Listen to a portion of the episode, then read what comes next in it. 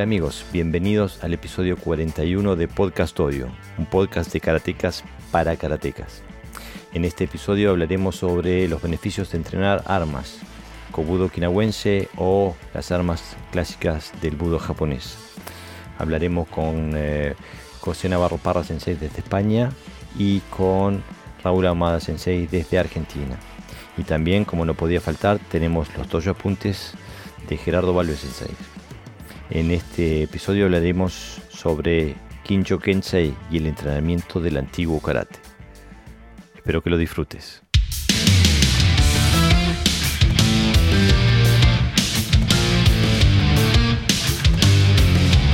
Hola amigos, bienvenidos a Podcast Toyo.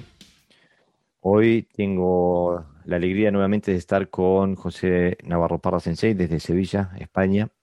Y hoy el tema de nuestra charla van a ser las armas y su significado o beneficio a la hora de entrenar karate. ¿Cuál, ¿Qué beneficio podemos eh, nosotros crear como karatecas al estudiar eh, y entrenar con armas? Sensei, bienvenido al podcast. Hola Jorge, buenos días. Bueno, Sensei, tú eres el experto, así que te doy la batuta y tú diriges hacia dónde vamos. Bueno, eh, este mundo de las armas es un mundo maravilloso. ¿eh? Yo, creo que muy, muy conocido y a la vez muy desconocido en algunos aspectos. Y bueno, y como hemos comentado, eh, vamos a tratar el, tema de las armas también un poquito en consonancia al karate. Lo que aporte al karate, que yo creo que, que el karate también aporta ¿no? cuestiones a las armas que son importantes. En mi caso, yo he estudiado tanto armas okinawenses como armas puramente japonesas, o sea, tradicionales de Koryu, y que son muy, muy diferentes, ¿no? En algunos aspectos, pero en otros son, básicamente iguales. Eh, como sabemos, el kobudo okinawense tiene mucha relación directa con el karate, porque prácticamente son primos hermanos.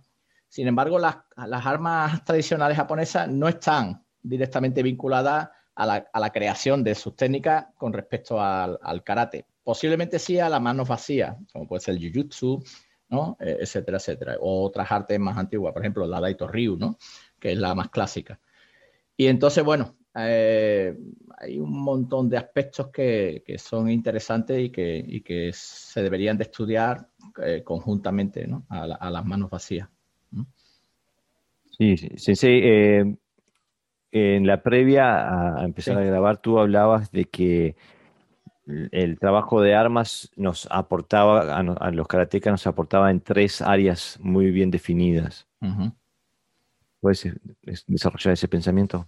Sí, desde el punto de vista físico o biomecánico, desde el punto de vista técnico y estratégico, o estratégico también, y desde el punto de vista interno. Desde el punto de vista físico biomecánico, las armas tienen unas características muy concretas, tienen una estructura. Eh, podemos clasificarla en tres, ¿no? En tres. Las armas cortas, que todo el mundo conoce, ¿no? Eh, los, bastones, el, el nunchaku, el tonfa, el sai, que podríamos eh, incluirlo dentro de las armas cortas. Las armas medias, que podría ser el, yo, en este caso el, el, el, hambo. y algunas más. Y las armas largas, como podía ser el bo, la lanza, eh, la, la, barda. Y entonces, eh, bueno, dentro de las armas medias también incluimos el boquén. Eso es eh, el boquén o el sable, que quizá es una de las más importantes y más representativas. Entonces, claro, cada arma tiene un peso y unas características. Entonces, por lo tanto, el movimiento te exige que tengas que coordinarte con con el peso o con la longitud del arma. ¿En base a qué? Pues a crear la energía suficiente para que el arma sea eficaz, obviamente. Yo no puedo hacer una cosa con el cuerpo y otra con, el arma, ¿no? Tiene que haber una cierta coherencia. Desde el punto de vista estratégico, exactamente igual. No es lo mismo un bastón que, que un sable. Su manejo es diferente. Hay armas que son más ofensivas, armas que son más defensivas o armas neutras, ¿no? Que sirve tanto para el ataque como para la defensa. Y luego, dependiendo de su longitud, Evidentemente, el, el, Robushaku o Bo o lanza está diseñado para eh, distancias largas y porque es muy difícil combatir en distancias cortas o, cuando alguien te invade. El sable cumple otros requisitos, es mucho más rápido, corta, es mucho más peligroso, Por lo tanto, la estrategia a, seguir es diferente y las armas cortas, eh, pues, exactamente lo mismo. Desde el punto de vista interno, aquí ya hay más similitud en todas, ¿no? ¿Por qué? Porque tienes que trabajar la tensión, que podemos incluirlo dentro de un aspecto interno. Porque la peligrosidad de un arma no es lo mismo que las manos vacías. Por lo tanto, mm, tú tienes que estar ahí muy, muy atento. No puedes eh, dejar hueco. El sunshine debe de aparecer. Eh, tu respiración debe ser más relajada. Es decir, hay una serie de, componentes que, el arma te va exigiendo para que ya no solo el arma sea eficaz, sino que el que la maneja sea el eficaz. ¿no? Y para eso, bueno, tenemos que trabajar el estado de ánimo, eh, una serie de, cuestiones internas muy, muy, que tienen que estar muy presentes. Sí, tú, eh, tú hablas siempre del Kentai Noichi cuando trabajamos, con Kenjutsu, ¿no? Y se trata justamente de la unión eh, entre, entre el, practicante y, el arma, ¿no? Que sea una sola, ¿no? Claro, Kentai Noichi, Botai Noichi, mm, Yotai Noichi, como, como elementos integradores necesarios porque si no seríamos como un niño, un niño pequeño al que se le da la primera vez la pelota, ¿no? Que, la quiere botar y, tiene, la pelota tiene vida propia. Exactamente. se le escapa. Eh, sí, incluso yo recuerdo entrenando contigo que durante mucho tiempo yo sentía que el, yo me sentía más eficaz soltando el arma que con el arma en la mano. O sea que me faltaba justamente el Kentai no Ichi, ¿no? este, o sea que el que tiene que ser eficaz es el, es el, es el practicante, es el budoka y, no, el arma en sí, ¿no?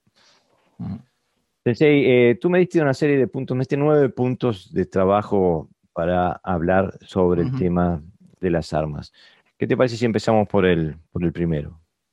Muy bien. Hay, que decir que hay muchos, ¿eh? Muchos puntos. Entonces, ante la dificultad de, aclararlos todos, porque necesitaríamos un podcast muy, muy extenso, hemos seleccionado un poquito aquellos puntos que son imprescindibles en el trabajo de armas, pero que también son aplicables a las manos vacías, que es lo que pretendemos, que hace una similitud entre el trabajo de armas y el trabajo de, de o manos vacías. Perfecto. Entonces arrancamos. El número uno, Kamae. Kamae. El gran... Eh, aquí el Kamae en las armas imprescindible. No puede estar eh, el, arma ociosa eh, de cualquier manera, porque si no estás muerto. Da igual el tipo de arma.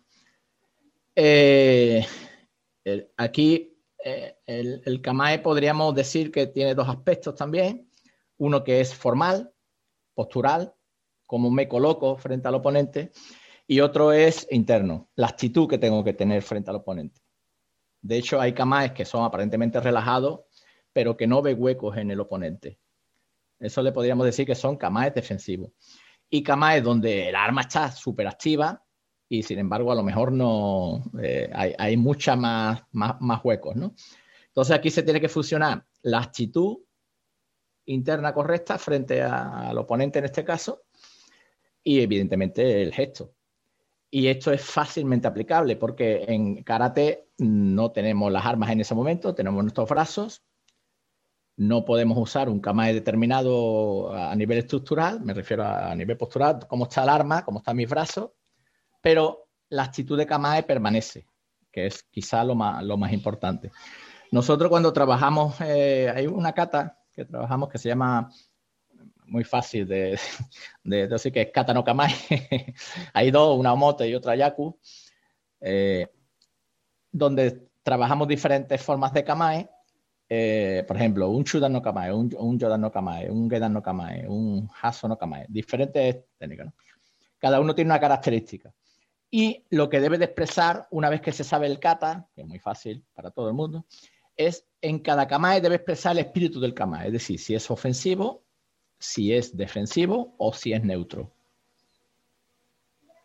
Muy bien. Y eso es, y eso es eh, directamente transferible a, al karate, ¿no? Eh, claro, porque, porque eh, siempre pensamos en Kamae eh, desde el punto de vista del combate, ¿no? Mm. Hemos comenzado el combate, nos ponemos en guardia y a pegarnos, ¿no? Pero, pero el Kamae, como decíamos, es, es, una actitud, es una forma de estar. Mm. Entonces, de hecho, el primer Kamae o, el primer movimiento que se produce eh, en un kata es join o kissing, que es el espíritu de la preparación. Es decir, te colocas en kamae, en este caso puede ser shisentai o depende del kata, mm. pones los diferentes mudras, pero te colocas ya en esa actitud para, para que el kata eh, tenga calidad. Es, el join o kissing es el primer punto que se debe de hacer. Con lo cual, primero es kamae y después ejecutamos el kata. ¿no? Eh, entonces pasamos al punto número dos, formas de agarres. Eh, sí, las formas de agarre eh, depende del tipo de arma.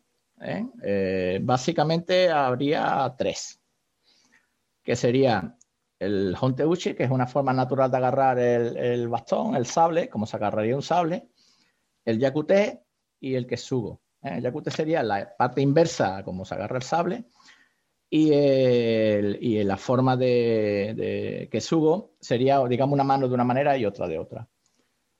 Eh, las formas de agarre están directamente relacionadas con el tipo de técnica, con la eficacia de la técnica. Cuando yo voy a usar una técnica, no es lo mismo la energía que imprimo o la que absorbo a través de la defensa, si sujeto el, arma de una manera o si lo sujeto de otra también tiene que ver con, no solamente con, la eficacia eh, de ataque-defensa, sino con el manejo.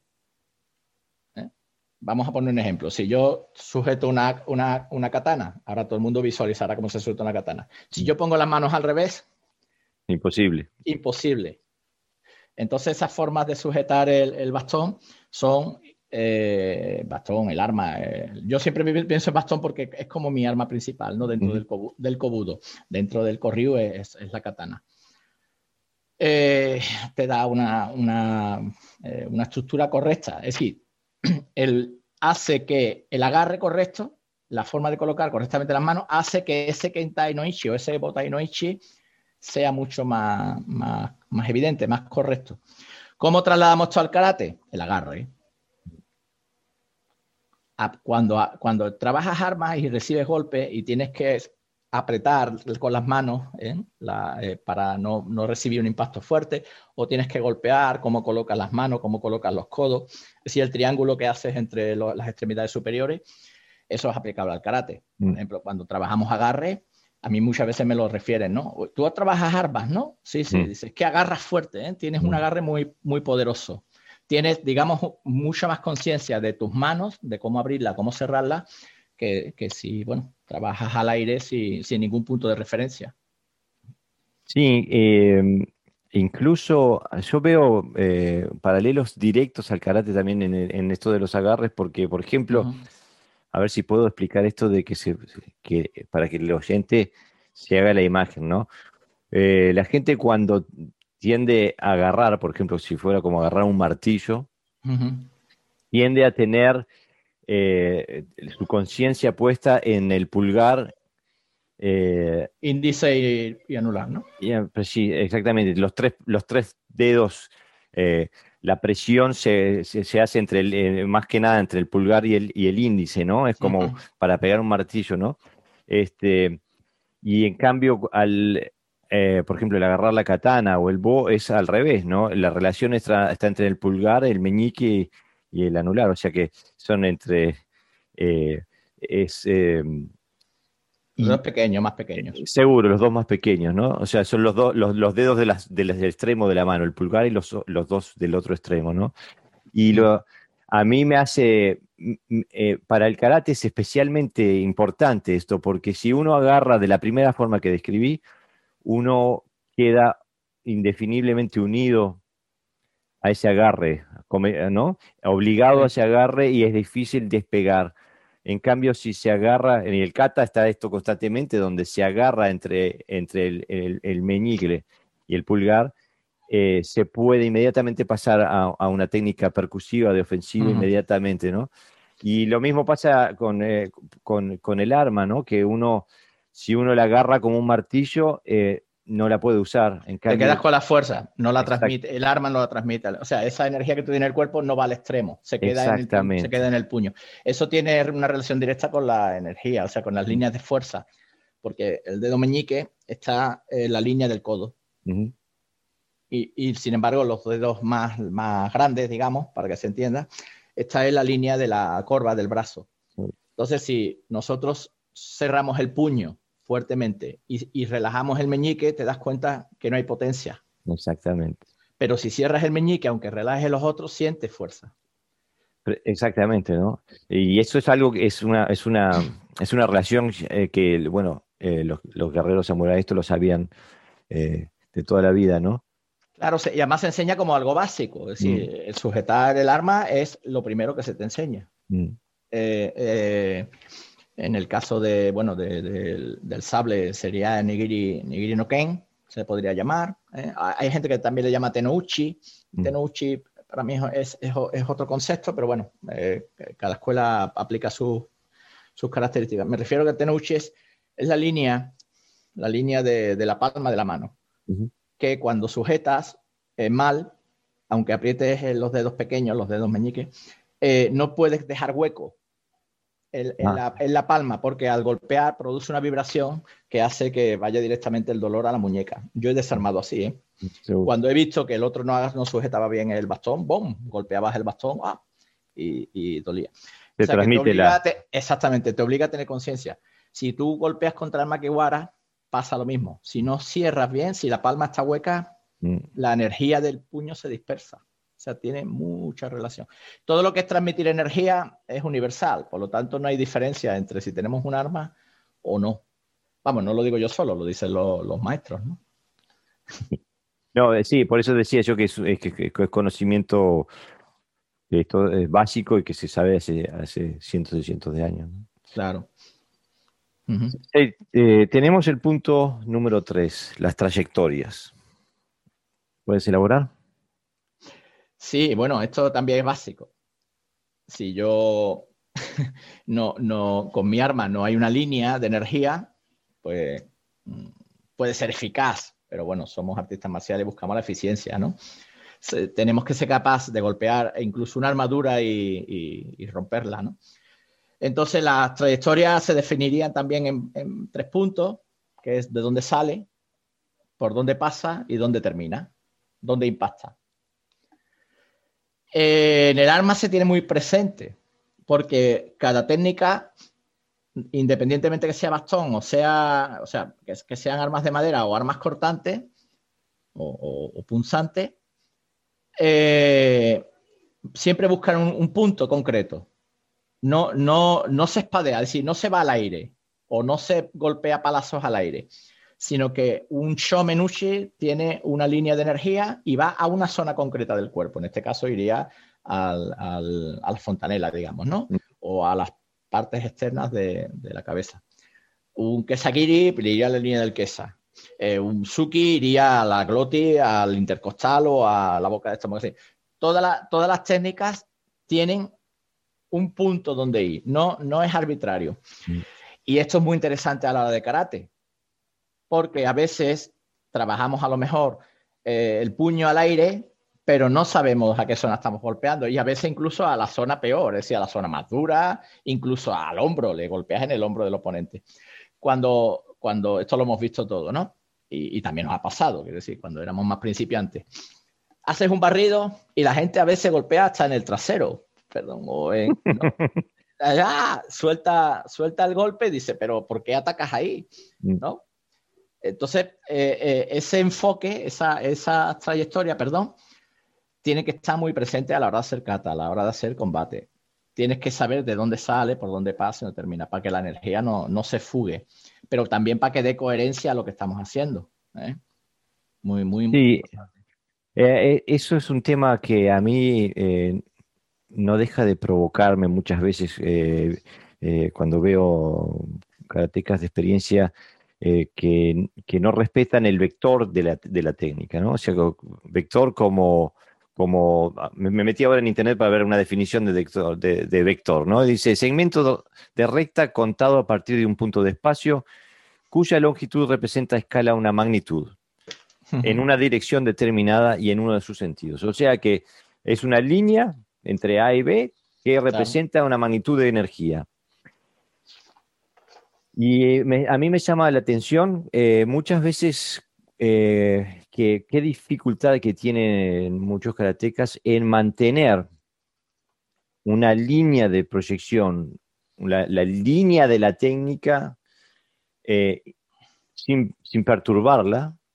Y, por ejemplo, ver un, esto es típico, ver un, un Chudansuki, por ejemplo, donde el vector del puño que va, golpeando se ve distorsionado porque van elevando la mano a, la vez que, que, van pegando. Entonces, en vez de, ir un, vector directo del hikite al lugar de impacto, hay un vector también que va perpendicular hacia arriba. O sea que el golpe va perdiendo energía y en vez de pegar este, a un ángulo de 90 grados, va pegando hacia arriba, ¿no? Eh, o sea que eh, se pierde, se dispersa un montón de energía por no respetar la trayectoria de esa técnica, ¿no?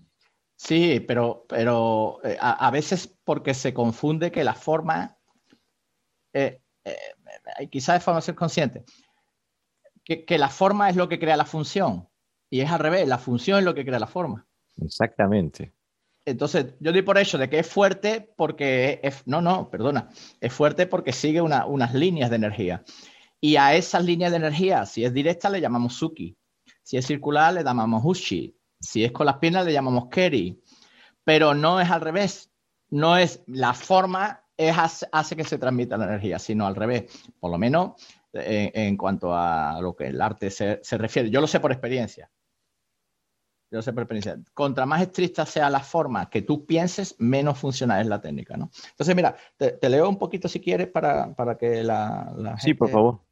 Sí, bueno, eh, hablamos sobre la forma, ¿no? El principio de la trayectoria y, bueno, doy aquí una...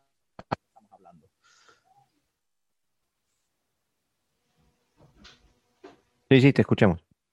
Me, me escucha, vale. Sí.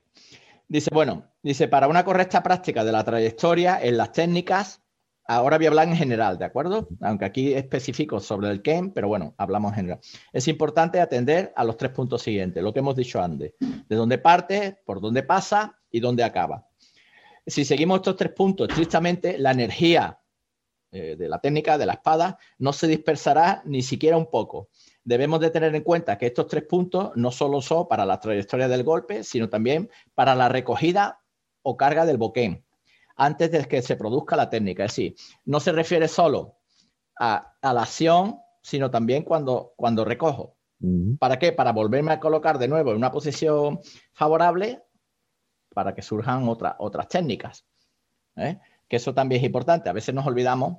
Eh, eso, pasa mucho en los keris, ¿no? Mm. Levantas Kakakomi, lanza, pero luego cae, cae abajo o, sales por el lado en el Yokogeri, haces como una recogida como Mawashi. Entonces, dice, siempre eh, siempre ponemos en este caso el ejemplo de una flecha que es lanzada.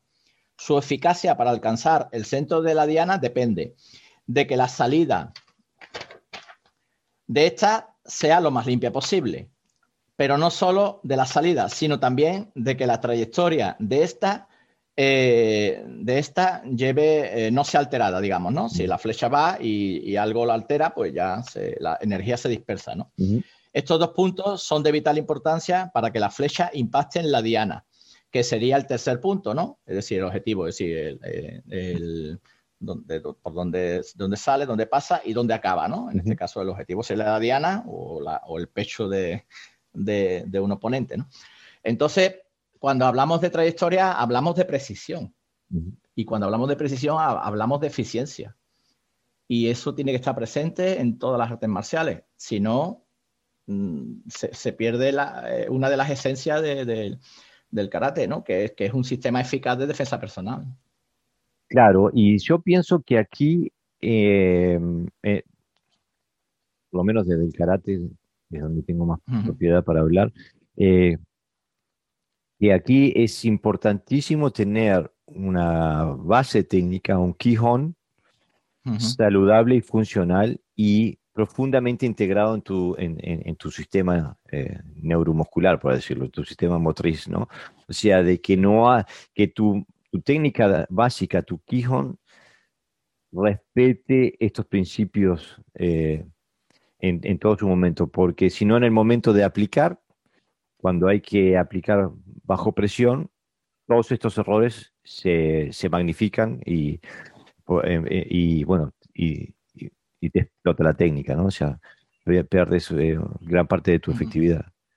Claro, en, las armas la metodología es, es, no debería ser diferente, pero es así.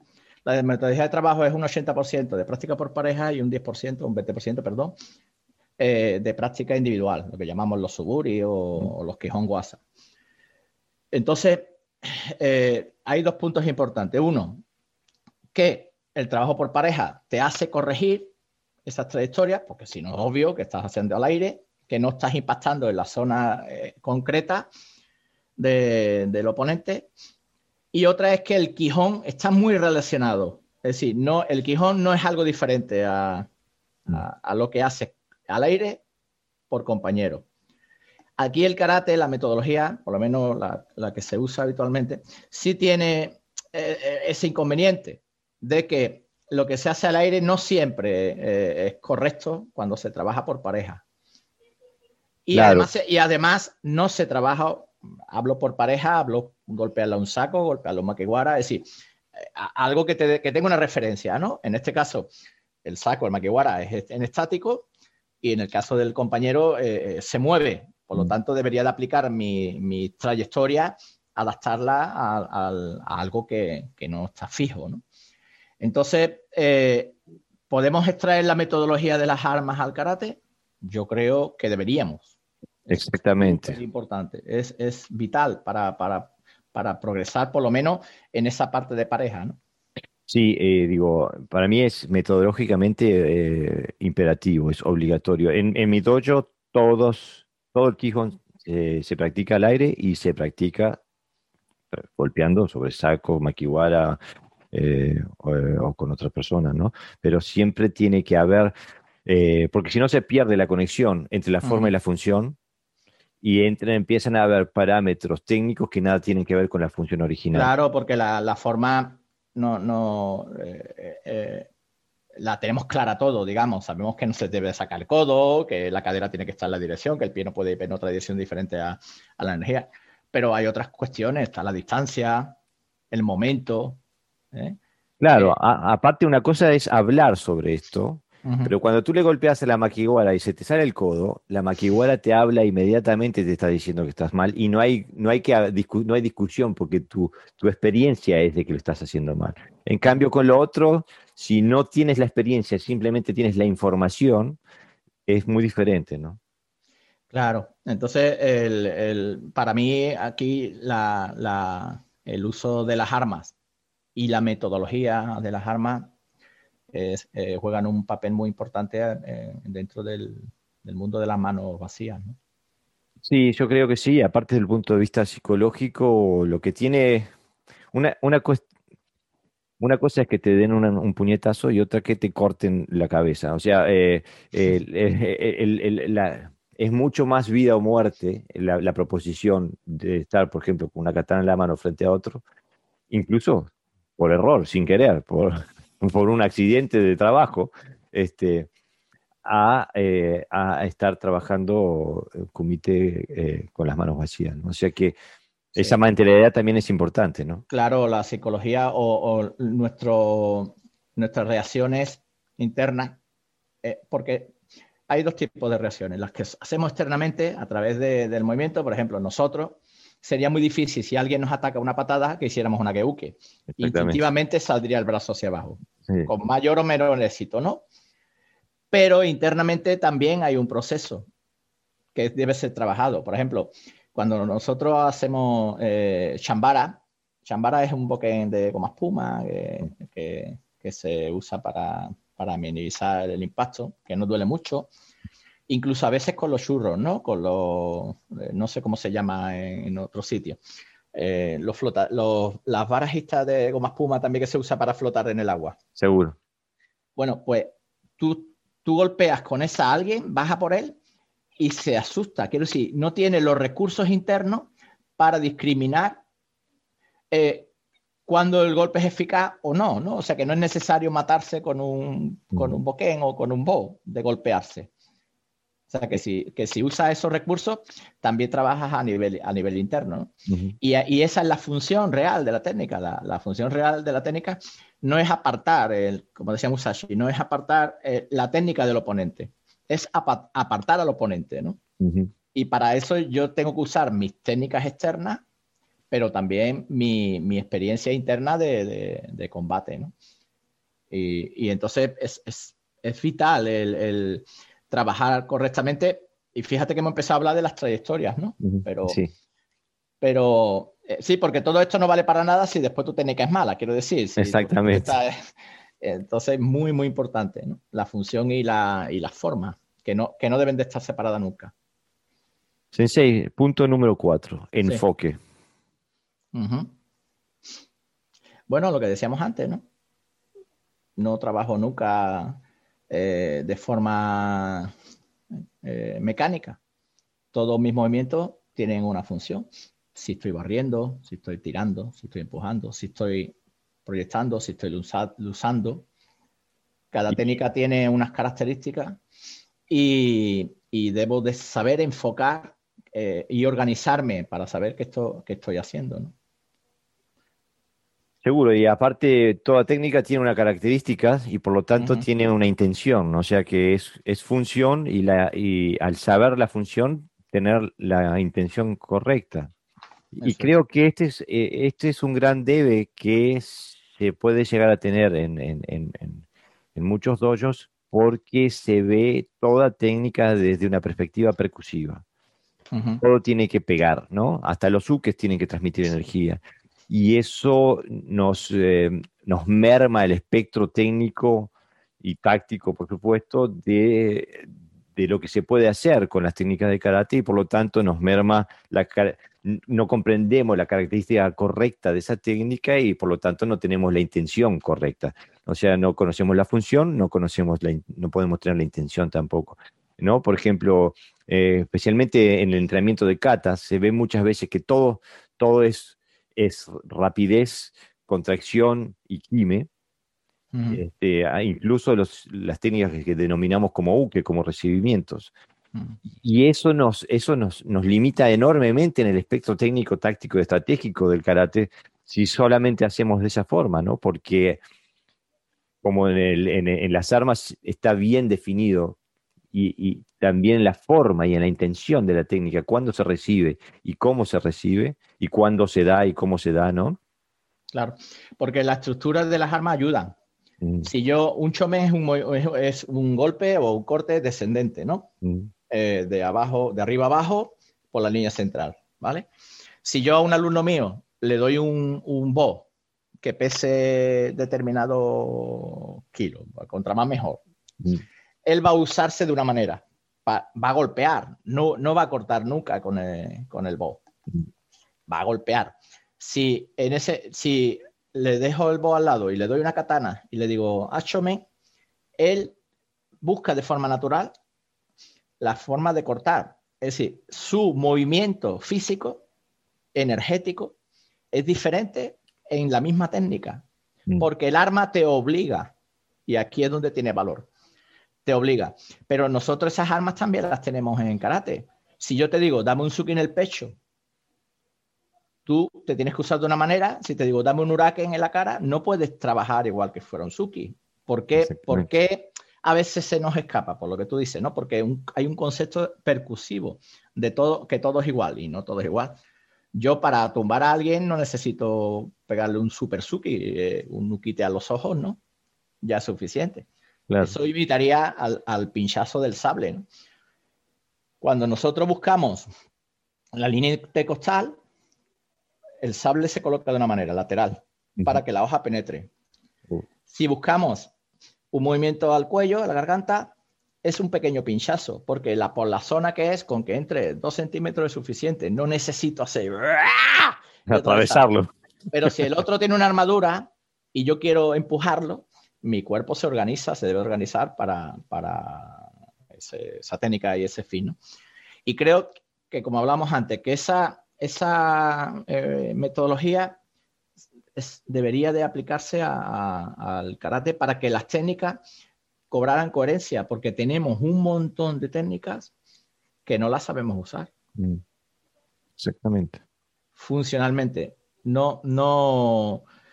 Eh, el enfoque es erróneo, quiero decir. No hay, no, hay enfoque en el trabajo. Yo te digo, le digo a alguien, un de o al un chuto y me lo hace igual. Claro, exactamente. Y eso nos da el pase al, al, eh, al, punto número 5, que vendría a ser coordinación de cuerpo y arma. Y esto es esencial. Ya pasamos por arribita, lo tocamos, pero sería bueno profundizar. Claro. Todo el trabajo inicial dentro de las armas está enfocado a esto mismo, a la coordinación cuerpo básica. El arma, date cuenta que el arma va a sustituir nuestros brazos. Por lo tanto, tiene que ser nuestros brazos. Y entonces se va a trabajar ese Tai no. En este caso, eh, el, bueno, el Tai sería el cuerpo. El arma es que como hay varias, sería la coordinación entre, entre el cuerpo y el arma, que sean una sola cosa.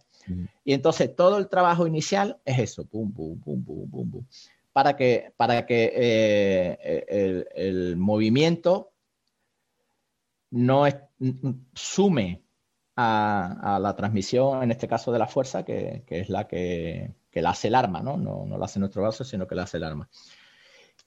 Y esto eh, parece fácil, mm. pero necesita su tiempo. ¿Por qué? Porque no es lo mismo un ataque directo que un ataque circular. No es lo mismo un ataque descendente un ataque ascendente. No es lo mismo un ataque largo que un ataque corto. No es lo mismo un ataque a zonas determinadas que una defensa. Entonces, eh, si no tienes ese principio, se convierten en técnicas diferentes, que es lo que a veces pasa, pasa como hablamos en karate, ¿no? Que, que eh, eh, ¿cómo lo podríamos llamar en karate? Coordinación cuerpo, ¿no? Cuerpo técnica o algo así. Sí, yo le, yo le diría conexión. Conexión, eso es, conexión. Que a veces se, no se tiene en cuenta. ¿no? Que muchas veces uno ve. Eh, sí, porque es una conexión interna. Es, exactamente. mis brazos no son elementos separados, ¿no? Estoy moviendo los brazos, no sé si se me verá. pero, pero eh, eh, por ejemplo, cuando yo trabajo con la espada, la espada siempre vuelve al centro. Siempre, da igual que pinche o que corte. Cuando trabajo con el bo, no puedo dejar el bo extendido ahí. Siempre golpeo y vuelvo al centro. Mm. Entonces, cuando yo golpeo un Suki, mi rápida, una vez que esa energía se extingue, yo tengo que volver al centro. Pero a veces lo que hago es que lanzo el Suki, mi brazo se desconecta de mi centro y se queda ahí por un instante. Para luego hacer otra técnica, es decir, generar otra energía diferente, ¿no? Que también ocurre lo mismo, que hay una ruptura. Entonces, mi brazo siempre tiene que estar conectado con, mi cuerpo. No puede ir más allá, porque si no se desconecta. Eso es lo que me da la distancia adecuada. Con las piernas quizás es más fácil, ¿no? Porque las piernas, al estar pegadas a la cadera. claro, pero aparte, digo, en el karate creo que va también. Eh, a mí me gusta a veces hablarles a mis alumnos de forma que los obligue a pensar. Entonces yo le digo, puedo decir, no, no eh, lo peor que puedes hacer en el karate es pegar con las manos y patear con los pies. Y la gente dice, eh, este, y a lo que me refiero es que es, es, un gran error pegar con las manos y patear con los pies, porque uno pega con todo el cuerpo y, y pega a, través de la relación con el, con el, con el suelo, ¿no? O sea, eh, y no importa si es, es un keri, es un suki, es un uchi, digo, las, la, la, conexión interna este, es la que hace que las, eh, las, cadenas cinéticas sean lo más largas posible y se pueda llegar a niveles de potencia mayores, ¿no? Pero uno ve muchas veces, esto es muy común en el karate, eh, en el karate normativo, por así decirlo, de que en la persecución de la velocidad se pega con el brazo y se patea con el pie. Sí, en el, trabajo de armas, la energía que se genera es jerárquica. Es decir, yo eh, hay un punto que es, motor, el que genera la energía, y otro punto que es transmisor. Esto ocurre en el agarre, por ejemplo. Hay una mano que es motora y otra que es direccional. Mm. Y entonces, en el, si lo trasladamos al cuerpo, mi cuerpo sería el motor y las armas, eh, eh, o sea, mis brazos, mis piernas en este caso, es lo que dirige esa energía que yo ya he generado, ¿no? Pero no es la que la produce, obviamente, ¿no? Exactamente. Entonces, eh, se ve mucho cuando, cuando alguien pega con los brazos, se, queda con la energía a alguien que hace un movimiento, vamos a ponerle de látigo, más, más largo, ¿no? Cinéticamente.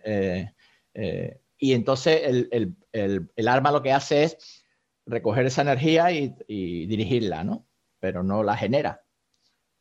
Exactamente, hay una gran, hay una gran confusión muchas veces. Eh, eh, yo tengo, yo soy de la posición de que el Jara no crea energía, el Jara la, la, dirige, la controla, es la que la distribuye, dice para dónde va, ¿no? este, eh, y pienso que hay, muchos karatecas que piensan que la, energía se, se, crea en el Jara para mí es, eh, es, desde el punto de vista biomecánico, eh, imposible. Em, y de ahí ya estamos llegando al punto número 6, que dice tiempo y espacio. Y esto es un mm. universo gigante, ¿no? Bueno, aquí podemos simplificarlo o profundizar. ¿Eh? De las dos formas aportaríamos cosas. Ya sabemos, el tiempo hay tres podríamos decirlo, que sería el, el, el bono sen, no sen, sen, no sen. Sería cómo uso yo, cómo, cómo uso yo ese momento para entrar, para salir, cómo veo, eh, cómo me coordino ¿no? con el oponente para, para encontrarle ese, esos espacios huecos, ¿no? Donde, donde él ha perdido la carencia, ¿no? La cadencia, perdón. Y entonces entro. Es, eh, aquí en las armas hay tres tipos de tiempo, podríamos decirlo. Eh, voy a hablar ahora de la espada, ¿vale? Que es donde yo tengo mayor dominio. Hay una cosa que le llamamos Sambiochi, donde es un tiempo, una pausa, o sea, una acción, imagínate cargo, una pausa y una acción. Esa pausa es más o menos larga, ¿no? no evidentemente no es eterna, pero digamos que, que se nota que hay una pausa ahí. Eso nos sirve para controlar para ver qué hace el oponente en ese momento. Es como entro, me paro y ahora entro. ¿no? Esto es un poquito simplificado la mano vacía. Luego hay un tiempo que es Nibiochi, donde yo cargo el y descargo y ese tiempo es menor. Y un momento donde el tiempo es sube y bajo directamente. Es decir, los silencios externos ya no se manifiestan. Los hay internos, pero no externos. Entonces esto para la, para la táctica es imprescindible, porque eh, yo subo, hago esa pausa, eso desestabiliza al oponente porque cree que le voy a atacar rápidamente y en ese momento entro en su hueco. En el Nibioshi es sube y bajo, antes que él ni siquiera reaccione. Y el Sanbioshi es un ataque directo. Sería como una anticipación, ¿no? Da igual que él ataque o que ataque yo el primero. Entonces, eh, parece que tenemos dominado ese Gonosen, ese Senosen y ese Sensen como se utilizan los términos en karate también, pero no, a veces no tanto, porque podemos pensar que Gonosen es que esperamos, no esperamos nada, porque si esperamos nos golpea. Lo que hacemos es estar atentos y provocar el error del oponente, es decir, que él ataque para provocarle un error, no para yo tener una reacción después de su ataque. Por lo tanto, y eso, es eso en las armas es vital. Un error, en Nukisuke, por ejemplo, que es el primer movimiento que se hace el sable, es como yo me tiro, si fallo estoy muerto. Mm. E, esa es la idea. Entonces, yo no estoy ahí pasivo, digamos, ¿no? Por, emplear esta, palabra. Yo estoy haciendo combate. Solo que mi, mi, mi, mi estrategia sería provocar el error del oponente. En el siguiente es provocar que ataque para anticiparme y en el otro es, estás pensando en atacarme, ya no puedes porque te he atacado yo primero, ¿no? Así que juego con los, con los tiempos. ¿eh? Importante. El espacio, si todo lo anterior, si no tengo dominio del espacio, no vale para nada, porque no le llego al oponente o él me llega porque no me sé mover. Aquí en el caso del espacio, en las armas se trabaja una cosa que se llama, esto lo hacía Musashi, ¿eh? me llamo Musashi, la estrategia de los desplazamientos, que es cómo me muevo, la técnica, hacia dónde me muevo, el espacio, cuándo me muevo, el tiempo. Mm. Y sobre eso pues se marca una estrategia. En las armas imprescindibles sabe moverse, porque ya sabemos que si te atrapan con una katana se acabó. a lo mejor en manos vacías, pues bueno, si tienes capacidad de encaje, a lo mejor no. ¿eh? Pero en las armas imprescindibles. Y, esto es trasladable fácilmente a, las manos vacías. De hecho, mis alumnos que hacen armas y que trabajamos estos conceptos, que no, eh, eh, no sé si se van a enterar eh, o no, son mejores karatecas que, los que no practican estos conceptos, curiosamente. Sí, este, yo creo que estos conceptos son vitales y también desde el punto de vista mm,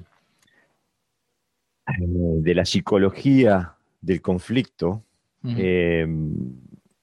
es, es, imprescindible comprender, más allá de qué forma tome el conflicto, si es con armas o si es manos vacías, que,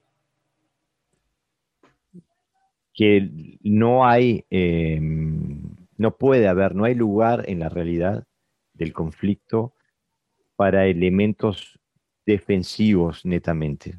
O sea, el dominio del tiempo y del espacio es para prevalecer, para, para sobrevivir. O sea, si yo eh, tengo elementos que simplemente son defensivos y no, eh, no me posicionan a mí de una, no me dan una ventaja táctica eh, ofensiva, voy a terminar muriendo.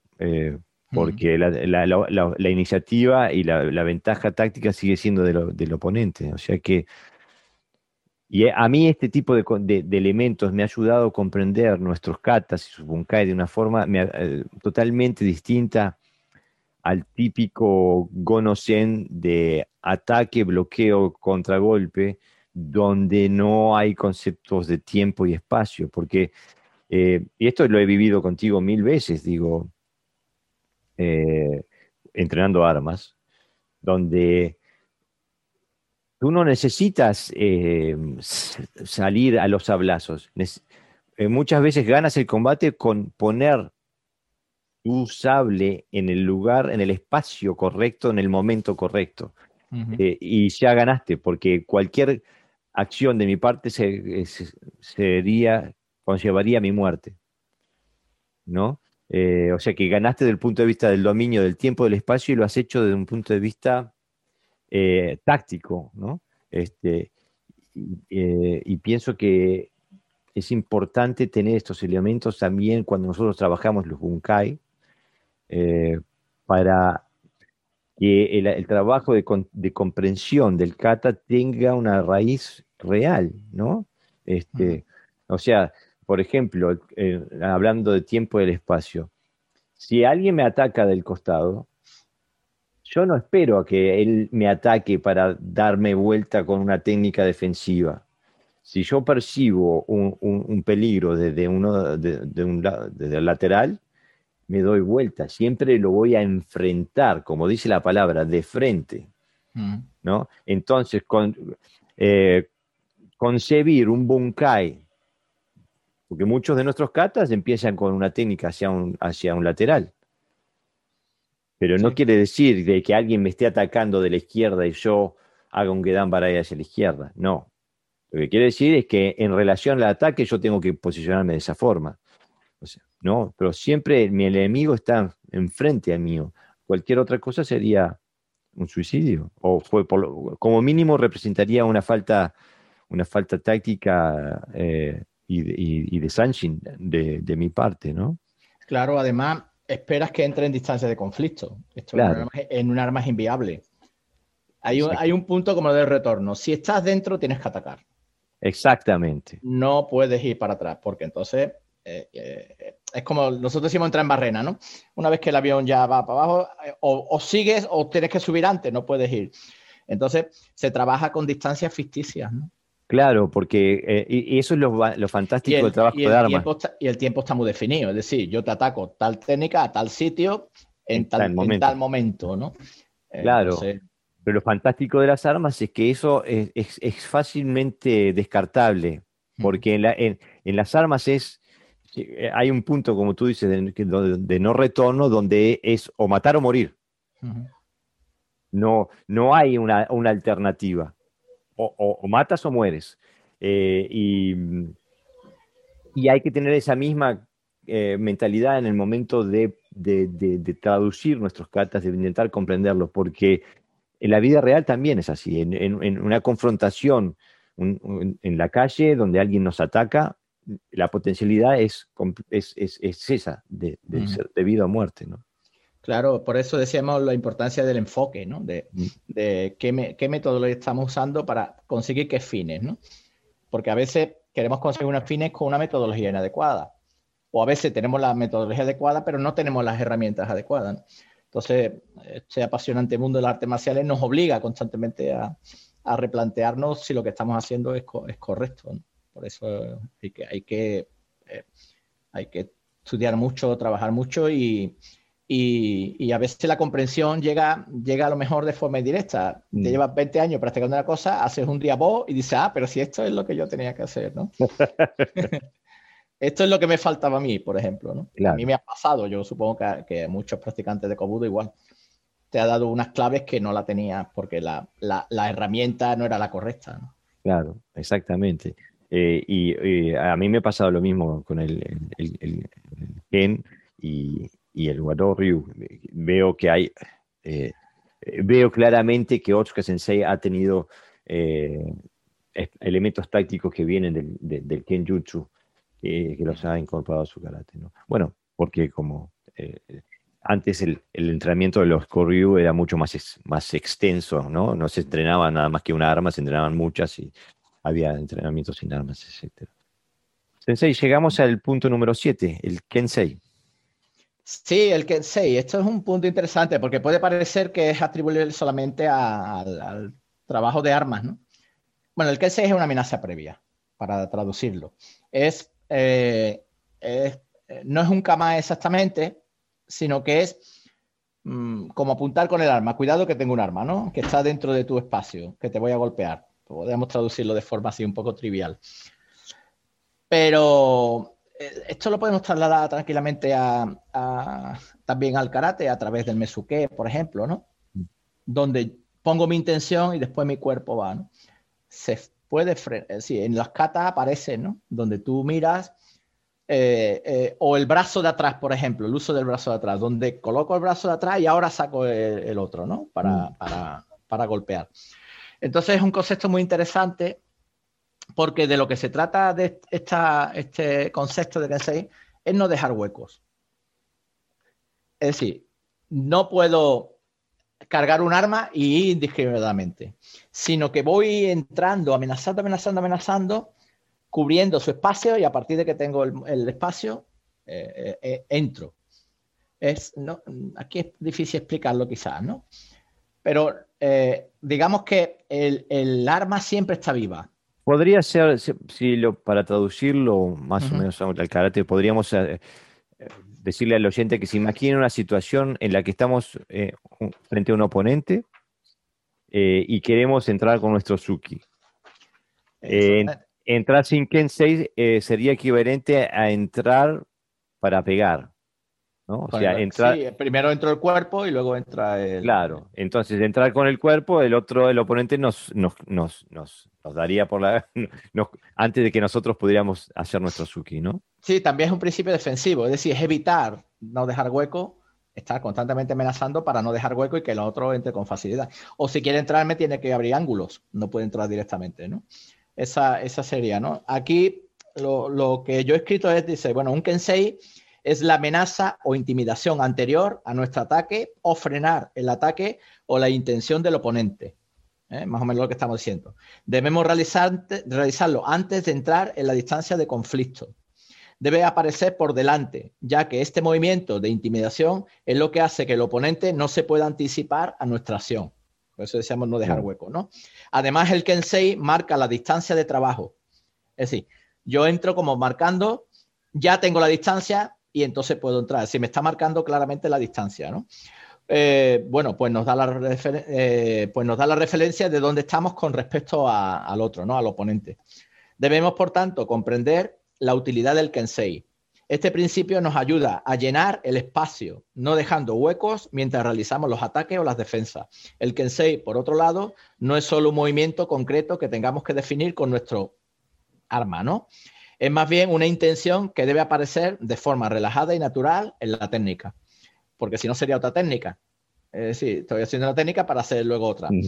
Entonces, bueno, eh, aquí habla un poquito de la longitud, ¿no? La longitud del Ken que utilizamos para amenazar no es, la más no es lo más importante, sino el momento adecuado y la intención adecuada. Entonces, por ejemplo, en el kata, el otro día estuvimos trabajando. Yo, eh, nos vamos al Pinan Shodan, Heian Nidra. En la parte final, por ejemplo, yo hago Gedan Barai, Ageuke. Gedan mm. Barai, Ageuke. Pues si observamos a muchos, sobre todo principiantes, eh, hace Gedan Barai y ahora va, va, va y hace, va y hace pero mm. no hay nada por medio. No hay, no hay una llenura donde tú dices, voy y ahora voy levantando el otro brazo, voy no dejando hueco, voy entrando. Bueno, pues ese, ese punto de no hueco es Kensei dentro de karate. Mm. Exactamente. Y justamente de, donde... De llenura, ¿no? Exactamente, que es ahí es, justamente donde uno está, eh, cuando hoy hablábamos de, del dominio del tiempo y del espacio, de, de, que el Gonosen no es un, esperar a ver qué hace y reaccionar a eso, que sino que es, es, va directamente eh, conectado con esto, porque es, es, justamente provocar el ataque para llenar el hueco que él tiene en su ataque, ¿no? Eso es. Este, es lo que uno está buscando siempre, el, el, poder entrar eh, en, en, el hueco que él va dejando pero aparte es que te, cambia totalmente la, profundidad en el kata. Exactamente. Ya no trabajas técnica, ya trabajas otra cosa. Entonces se ve, se ve esa llenura, ¿no? De que, no hay hueco en ningún momento, ¿no? Que estás dominando el tiempo, que estás dominando el espacio, que tienes control de lo que hace. Es, totalmente diferente a, no, a no tener una transición, ¿no? claro, y... Estoy en un punto de momento, estoy en otro y no ha pasado nada por el resto. Exactamente, ¿no? Es como, como, como dos fotos, ¿no? Eh, en el, en el Wado Ryu tenemos una serie de, de, katas de dos personas, ¿no? Que le llamamos Yakusu Kumite, donde hay, por ejemplo, hay una en el número 7 donde el, eh, el, atacante hace un, que nosotros le llamamos un Toy Komisuki. Uh Komisuki es un, un, un, Suki volando, ¿no? Es porque es un Suki de larga distancia este, y inmediatamente después de ejecutar el Suki se retracta y hace un Maigeri Chuden. Eh, donde si uno a nivel bajo, o sea, a nivel todavía no desarrollado, eh, entonces hay que, hay que entrar bloqueando la, la, el Maigeri, ¿no? golpeando con, eh, de forma lateral la pierna del oponente y, dando un Urasuki propio. Perdón, los estoy mezclando. Ese es el número 6. Disculpen, que me disculpen. Este, eh, en el 7 se hace, eh, hay que, o, se bloquea la patada y se entra haciendo un, un ¿no? Eh, en cambio, haciéndolo a este nivel, uno llena el espacio, el, el, espacio en el tiempo donde él va retrayéndose Suzuki para poder patear su Maikeri. Y si uno llena ese espacio y ese tiempo, lo vences con, con, el índice de tu dedo puesto en la garganta. O sea, tomaste ese tiempo y ya él tiene que retroceder este, porque, porque si no, eh, lo matas simplemente. O sea, sí, ese es otro de los puntos importantes que no hemos tratado aquí, que, bueno, lo hemos tratado por encima, que es el, eh, sobre, el, sobre el espacio, ¿no? Cuando hablamos de estrategia de desplazamiento. Uno de los puntos de la estrategia de desplazamiento es el posicionamiento. Exactamente. ¿Dónde me coloco con respecto al oponente? Eso define la eficacia de una técnica o no. Exactamente. Aparte esto ya lo habían, es, algo que, se conoce a todo nivel militar de hace miles de años el que gana es el, que conquista territorio. Mm. Eh, para, ganarle al enemigo hay que, conquistarle espacio. Eh, no, se, no se gana, eh, se, puede utilizar el, ceder espacio como un elemento táctico, pero, mm. pero finalmente hay que, hay que tomar espacio. Bueno, de hecho, aunque no haya conflicto, sigue siendo así, porque las bases militares importantes en el mundo están situadas en zonas estratégicas. Claro, hay que ocupar un espacio específico, ¿no? Exactamente, donde, donde no dejar hueco, digamos. Exactamente, exactamente. que no se filtre el enemigo por cualquier sitio. Sensei, el número 8, Seme o Sameru. Sameru es el verbo, ¿vale? que se usa también. Seme es, el uso correcto de, la punta del sable, de forma inteligente. Eh, es como una serpiente, ¿no? Que está moviéndose, ¿no? Eso en esgrima, en esgrima europea, eh, no voy a decir española para que nadie se enfade, en la esgrima europea se ve, ¿no? Como el, florete está constantemente jugando, ¿no? Por aquí, por arriba, por abajo. Entonces, esta forma inteligente de mover al oponente de lo que se trata es de romperle su centro, de su, no su técnica sino su centro. No tiene que ver nada con el Kensei, ¿eh? que el Kensei es llenar un espacio. Mm. Esto es una estrategia de combate, es decir, mi arma, ¿cuál es, ¿qué zona está más cerca del oponente? La punta, ¿no? En caso de que estemos con un, con un determinado. Esa punta es la que lo, intenta, digamos, evitar que, él esté constantemente pensando por dónde te va a atacar, sino mm. que tiene que estar pendiente de tu sable. ¿eh? Eh, es, una idea muy interesante dentro de, las armas, que se usa poquito eh, en el IAIDO actual, que también se ha estandarizado. A mí me, da pena ver también como cuando se pasa de un ángulo a otro, eh, no se usa el SEME.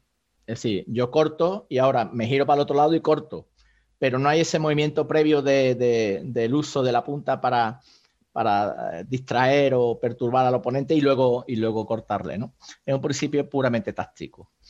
¿Cómo podemos usarlo en, karate?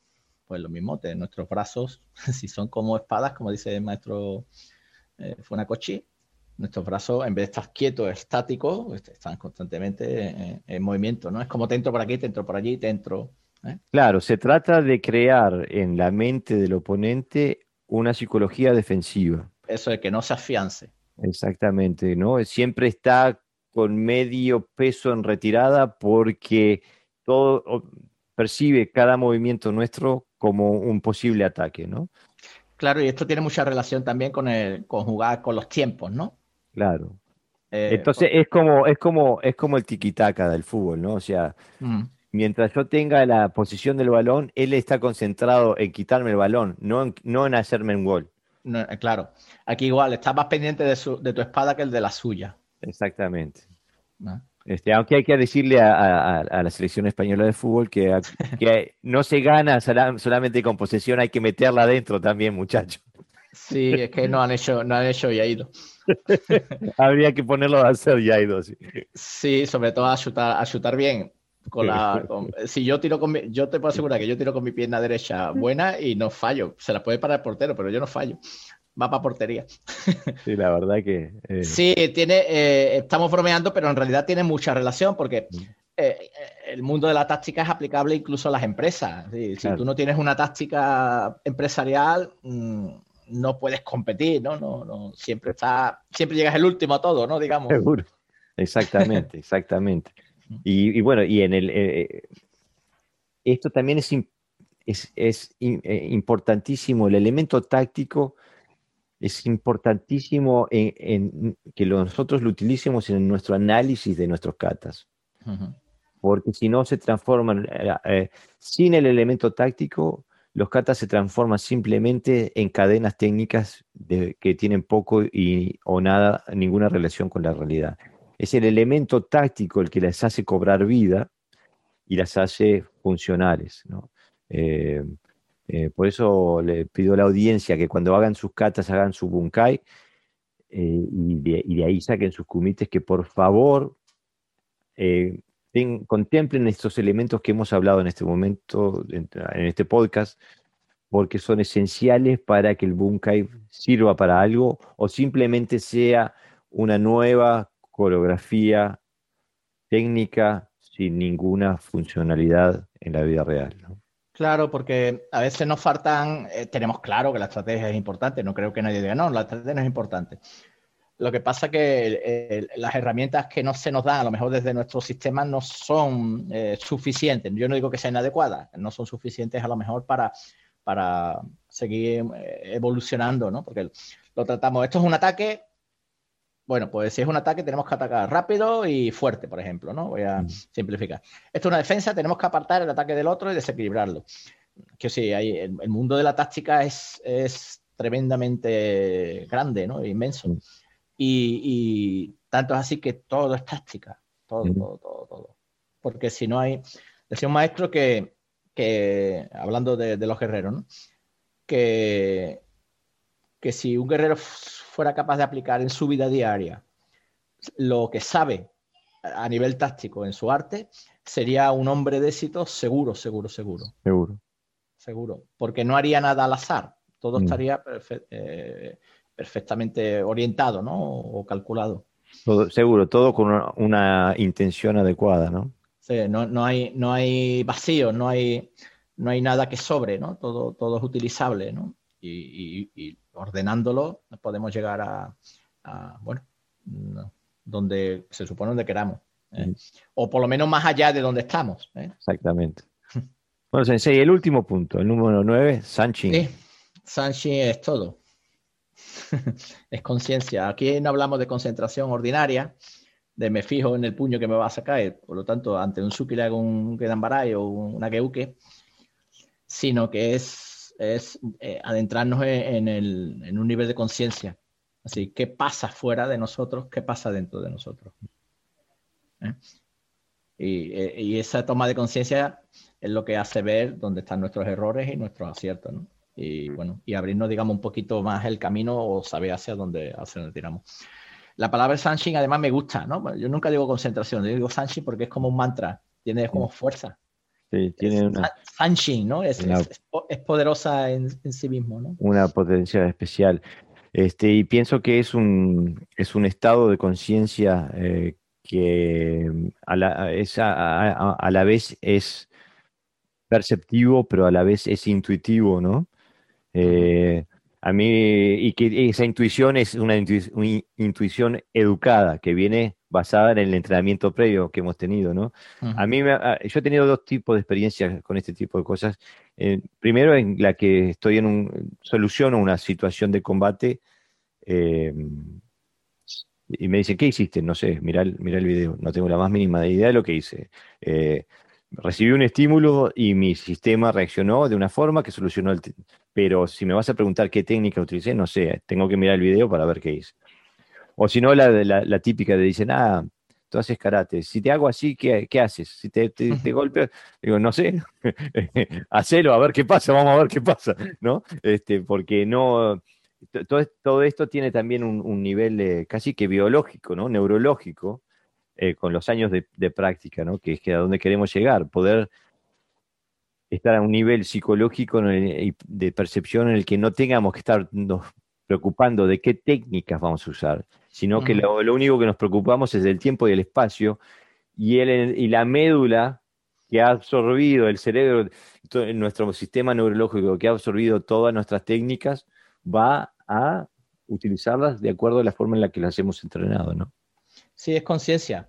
Es conciencia general, no como mm. situado dentro de la mente, ¿no? Sino es, conciencia, es energía que está situada de forma ordenada, que cuando tocas una tecla aparece ese, eso, mm. ¿no? Donde depende de donde toque. Yo a veces me da miedo, ¿no? Porque alguien me viene a hacer y me sale el brazo directamente, le hago una defensa. Es como hay una conexión inmediata, ¿no? De, ese Entonces, bueno, podríamos hablar de un Sanchi ordinario, ¿no? Donde la mente se fija en un punto, donde, para corregir algo y un Sanshin como más, más general, ¿no? Donde, donde no necesitas estar como Bruce Lee, ¿no? En una operación dragón andando por los espejos mirando por todos lados, sino que estás ahí tranquilo y, y de momento aparece, ¿no? Es como algo sosegado, quizás, ¿no? Más, más que eh, lo que tú dices, eh, es, no, es una actitud integral, Mm. del, vamos, vamos, a hablar del ser, ¿por qué no? no? Siempre mm. no, no, no, no, me quiero mover siempre en mundos tan, tan superficiales. Eh, que tú sientes que hay llenura, es decir, que, mm. domina lo que hay alrededor, sin tener que mirarlo.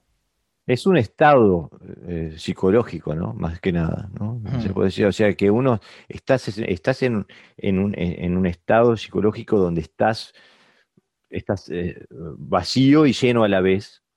exactamente. Eh, este, y donde estás lleno de la, de, la, de la presencia y de la situación, pero vacío de, soluciones previas o de, fórmulas previas, o sea, estás libre a hacer lo que la situación te presente, ¿no?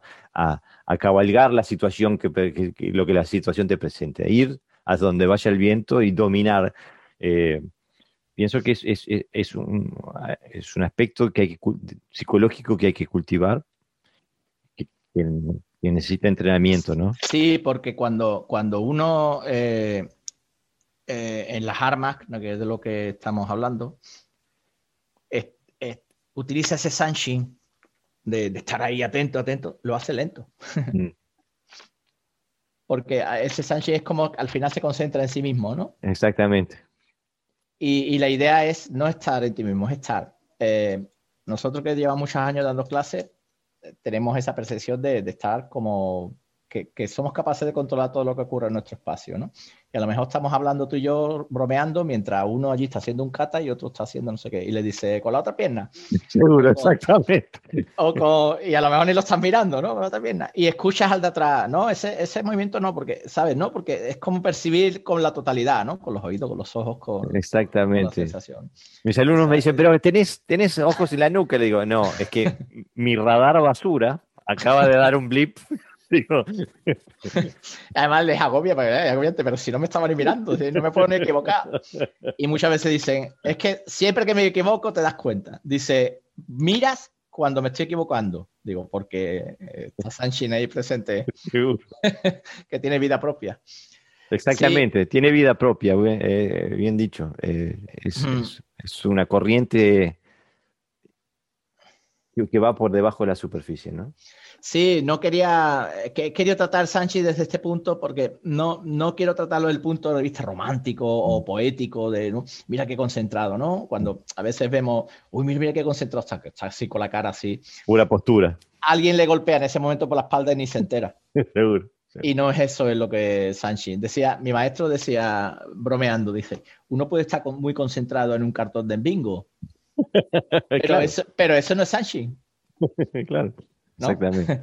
Eso no es Sánchez, eso es una persona concentrada ahí, alejada del mundo, es otra cosa, ¿no? Afortunadamente. En, inglés tienen una palabra que es awareness, ¿no? Que es, que es, que no, es, porque no, yo, al, pensar concentración pienso como que se enfoca en un lugar, ¿no? En cambio, Sanshin para mí es, es que abarca, ¿no? Es como un radar, ¿no? Que abarca 360 grados, ¿no? Sí, es, un presente, ¿no? Eh, es, eh, digamos que es un poquito atemporal, porque no está enfocado en un momento, sino que está, simplemente está. Eh, esto sí es experiencia directa, ¿eh? Quiero decir que esto todo el que, el que ha trabajado mucho tiempo sabe, sabe de lo que estamos hablando. Y el otro Sanchi es postureo, ¿no? Es para, uy, mira qué concentrado, qué persona más concentrada. Es para el juez de cata, ¿no? Sí, eso es. es para otra cosa. ¿no? Sí. Bueno, había otro punto que lo he dejado ahí un poco al aire, que es el CoQ. Mm, pero este, bueno, cada escuela digamos que tiene su sistema, eh, hay eh, diferentes formas de trabajar el CoQ. ¿Puedes explicar a qué te refieres con CoQ? Sí, el CoQ es el uso correcto de la... Eh, nosotros tenemos una frase que dice que la energía es el, el eslabón perdido entre la conciencia, es decir, la mente, y la materia el cuerpo. Claro. Esa energía es la respiración. Es lo que une esos dos puntos y que, los une, que los reúne, que los une. Eh, a veces se utiliza la respiración como una técnica en sí mismo. Si respiro de esta manera, hago esto, si respiro. Pero en, el trabajo de, espada, por ejemplo, la respiración es, está enfocada a través de sonido. Lo que hago es un grito que hago, por ejemplo, la ah, ahí, hop, o cualquier otro sonido que se aplique, es como dirigir esa energía al oponente para provocarle también un cambio de estado. ¿eh? Y entonces aquí la respiración no es tan formal, no es tomo aire, suelto aire, tomo aire, suelto aire. Si pego es respiración eh, eh, mm, inversa, si defiendo es respiración natural, ¿no? O budista, taoísta, como quieras llamarlo, depende del sistema. Aquí la, respiración no, es tan no es tan obvia, no es tan evidente, es mucho más compleja. De hecho, tanto es así que casi no debes respirar, porque el otro entraría en tu hueco, diríamos. Mm. ¿no? Mm. Entonces, eh, el co, que significa tomar, y kiu, soltar, eh, no es una respiración común, sino es, es, es dirigir la energía. Es, es, como yo utilizo esa energía para llenarme o para vaciar al oponente, ¿no? Y por eso los sonidos son tan importantes. Aquí en el karate se grita a veces, en ¿eh? los que hay, pero creo que no tiene la misma función, porque el grito, aunque pretende eh, concentrar la energía en ese golpe final, no, por ejemplo, nosotros nunca hacemos hay en las katas. Mm. O excepcionalmente, digamos, ¿no? Porque lo estamos trabajando específicamente. Al final lo que hace es dispersar, porque es un sonido libre, digamos, ¿no? Mientras que en el Kenjutsu, cada vocal, el IOU, tiene, tiene una intención. y aparte, desde un punto de vista táctico, entrar en la esfera de combate de un oponente con la boca abierta, gritando Kiae o la palabra que se quiera gritar, pero con la boca abierta, eh, la mandíbula baja, es una receta para el suicidio, ¿no? Eh, eh, eso cualquier persona que haya estado en, un altercado real sabe que la mandíbula va, va bien apretada y va contra el pecho porque cualquier cosa es un knockout seguro, ¿no? Hmm. Sí, sí. Bueno, pues estos son los mm, de los puntos que hemos elegido. Hay más, más sutiles, pero yo creo que, bueno, que más o menos cumplen el propósito, ¿no? De, lo que hemos querido hacer en este podcast, ¿no? Sensei, muchas gracias por tu conocimiento, por tu tiempo, por brindarnos de tu sabiduría. Y bueno, como siempre, seguimos en contacto y se vienen más, más podcasts, eh, más temas, este, y bueno, seguimos trabajando. Perfecto, pues un placer de nuevo hablar de, lo que nos gusta. Muchas gracias, Sensei. Adiós.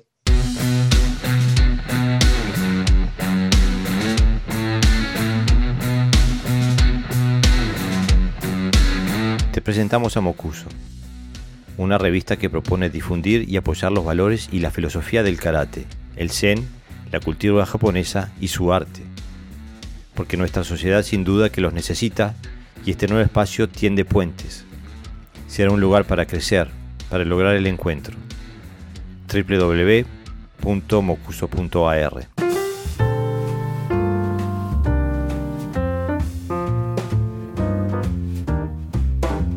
Hoy estoy con Sensei Raúl Ahumada desde Argentina y vamos a hablar del Kobudo, la más okinawense de las artes marciales.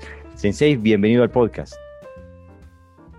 Hola Jorge, un gusto escucharte, un gusto mirarte, un gusto saber que, que siempre estás ahí. Incluso, nobleza obliga, eh, agradecerte como siempre tu, tu generosidad en, en, brindarme este espacio y además a los amigos que, que de alguna manera han hecho llegar sus comentarios favorables a, nuestra, a nuestras charlas, ¿no? que uno por ahí cree que, que son un poco, digamos, muy específicas y algunos pueden pensar que se aburren, pero no, no, realmente este, se da esta situación en la que siempre nos vemos involucrados eh, merced al interés. Y ese interés es justamente lo que vamos a tratar de mantener. Esperemos que nunca lo hagamos decaer, ¿viste? Por esto que habíamos dicho alguna vez que nunca segundas partes fueron buenas. Bueno, vamos a tratar que no, que acá se rompa con ese mito. Y bueno, vos planteado el título, esto de la más okinawense del arte marcial suena verdaderamente como una cuestión bastante desafiante, ¿no? Decir, che, ¿y quiénes son ustedes o quién sos vos, Raúl Ahumada, para decir que es la más okinawense del arte marcial? Entonces, yo creo, Jorge, que vamos a tener que ingresar un poquito a la justificación de esto, porque realmente eh, lo decimos no para, para desafiar a, a nadie, sino que eh, indudablemente hemos ahondado un poco en la justificación de eso, ¿no? Y, lo vamos a hacer de un punto de vista tal vez inesperado, porque lo vamos a abordar desde el lado de la filosofía. Vos sabés que es muy importante en todo esto que venimos compartiendo, que en realidad todo lo que hacemos involucra cierta parte de filosofía. Entonces, vamos a caer en, eh, eh, digamos, en manos de filósofos, ¿no? Sin que lo seamos y sin que sea nuestra especialidad. Incluso ya le anticipo, a, te anticipo a vos y a la audiencia, que es mi interpretación de lo que han dicho los filósofos, porque yo no lo soy, pero bueno, que vamos a tirar un manto de, de, piedra y por favor acepten que es mi visión de lo que han dicho, ¿no? Este, bueno, y ahí, y ahí empezaríamos entonces con esto. Esto ya a modo de introducción, Jorge. Vamos, vamos adelante. Y bueno, bueno, mira, este, vos sabés que yo siempre lo cito a Hegel, ya lo he citado en varias ocasiones, y, y, la verdad es que, bueno, primero me gustaría aclarar que, porque viste que se confunde muchas veces el enfoque eh, hegeliano con, eh, digamos, eh, Marx, con Karl mm. Marx, que fue, bueno, ya conocemos, ¿no es cierto?, este, el creador del materialismo dialéctico o el materialismo histórico, ¿no? Que, que bueno, que da el nacimiento al, al marxismo. En realidad, este, no, no, yo, yo lo cito a Hegel y, fíjate que hay una confusión en esos que piensan que Hegel está muy ligado al, nacimiento del marxismo, porque en realidad lo que Hegel describe en su filosofía es el nacimiento de la burguesía, ya lo vamos a ver, y vamos a ver qué relación guarda esto con Okinawa, decir, ¿qué me venís a contar, ¿Qué tiene que ver esto con Okinawa? Bueno, bueno, ya vas a ver, mira, vamos a hablar entonces de la dialéctica del amo y el esclavo de Hegel, ¿no? Vamos a citar este, este filósofo. Hegel está situado dentro de la línea del idealismo, como es Descartes, como es Kant, ¿no? Entonces, y, eso también lo separa un poco de, eh, de Marx, porque Marx está en el materialismo, no en el idealismo, ¿no? Entonces, bueno, eh, en la fenomenología del espíritu, que es una obra de Hegel publicada en el año 1807, mira de la época que estamos hablando, hay un fragmento célebre en el que desarrolla la dialéctica del amo y el esclavo. Y bueno, este, este, eh, Hegel plantea en esa dialéctica el origen de la historia, ¿no? O sea, ¿cómo empieza la historia? Nadie se pregunta, mucho, o, a lo mejor todos nos preguntamos cómo empieza la historia. Bueno, Hegel, desde un punto de vista brillante, se plantea esto del origen. Yo me, yo me remití a, estudiarlo porque digo, eh, y estoy anticipando un poco lo que va a ser mi literatura en cuanto al, libro de Cobudo que estoy escribiendo, porque me interesa mucho investigar cómo nace esta cultura tan rica como la, cultura pilahuense, que, que, nos involucra en cuanto al karate, que nos involucra en cuanto al Cobudo, esa riqueza, ¿de dónde viene? Bueno, en eso estamos. Entonces, eh, en realidad, el origen de la historia sigue siendo el origen de las relaciones humanas. Eso es lo que vamos a ver aquí, ¿no? Y para Hegel, la historia comienza cuando se enfrentan dos deseos. Primero habrá que diferenciar lo que es el deseo humano del deseo animal. O sea, el ser humano desea deseos, mientras que el animal lo que desea son cosas. Y las cosas que desean los animales por lo general se las comen. O sea, esto es lo que básicamente nos diferencia, ¿no? En cambio, en cambio, el deseo del hombre frente a otro es el deseo del, reconocimiento, o sea, desea que el otro se le someta. Entonces, el punto inicial de esta dialéctica es que hay dos sujetos enfrentados y que cada uno de ellos desea el deseo del otro, o sea, quiere imponer, en definitiva, su deseo y que el otro se le someta. Entonces, eh, de este enfrentamiento finalmente habrá una resolución, o sea, no hay ninguna duda que esto va a tener un final, ¿no? Porque los dos saben que están emprendiendo una lucha a muerte, o sea, los dos sujetos eh, deseantes, digamos, eh, saben que esto llega a una resolución, pero se da esta situación. Hay una de esas conciencias deseantes que tiene miedo, o sea, aparece el temor, ¿no? Y entonces ese miedo o temor a la muerte, es el temor, digamos, que hace que el que tiene miedo a morir te ponga el temor a la muerte a su propio deseo de ser reconocido. Entonces, esto genera, eh, digamos, esta situación en la que el que no tiene temor a la muerte impone su deseo y será la figura dominante, o sea, será el amo, se constituye en el amo, mientras que el que se ve avasallado el que se ve superado va a ser el esclavo. Y así nace esta eh, dicotomía ¿no? entre el amo y el esclavo. Entonces, eh, el amo queda en una situación, ¿cómo continúa esto? el amo queda en una insatisfacción total, porque ahora el que lo reconoce es un esclavo, ya dejó de ser un par. ¿Y qué pasa con esta situación? Que el amo, paralizado en esta derrota, pone al esclavo a trabajar. Pone al esclavo a trabajar. El esclavo que trabaja para el amo queda consignado al, digamos, es decir, el, esclavo queda trabajando y el amo queda consignado al ocio. O sea, de alguna manera se dedica a gozar de ese lugar que ocupa, ¿no? Pero eso lo transforma, si se quiere, en, una, en un animal, porque está ahí para satisfacer su necesidad de ociosa. Sin embargo, el esclavo que trabaja para el amo tiene que trabajar la materia. Y ahí entonces comienza a construirse la cultura, porque la cultura es el trabajo del hombre sobre la naturaleza. Y vamos a Okinawa acá, este, queridos amigos. Fíjate esta cuestión. Eh, en el año, digamos, es, es en la historia popular y una creencia común, al menos, digamos, de lo que se habla respecto al nacimiento del cóbudo, que las herramientas agrícolas de Okinawa se convirtieron en armas debido a las restricciones impuestas a los campesinos por el clan samurái Satsuma, ¿no? O sea, y, yo tuve oportunidad en el año eh, 2011 de visitar el museo, el, célebre museo que tiene ahí eh, en Shuri el, el, maestro Masahiro Nakamoto, décimo dan de Kobudo, y él nos mostró su museo y en un momento determinado dijo que no es correcto pensar que son los campesinos los que crearon el Kobudo, sino que lo correcto sería pensar que fueron los nobles, los, los maestros, digamos, que pertenecían a cierto grado no. Y bueno, y ahí me permito no con la autoridad que tiene este maestro ni, ni cuestionarla, sino que me permito decir que en cierta medida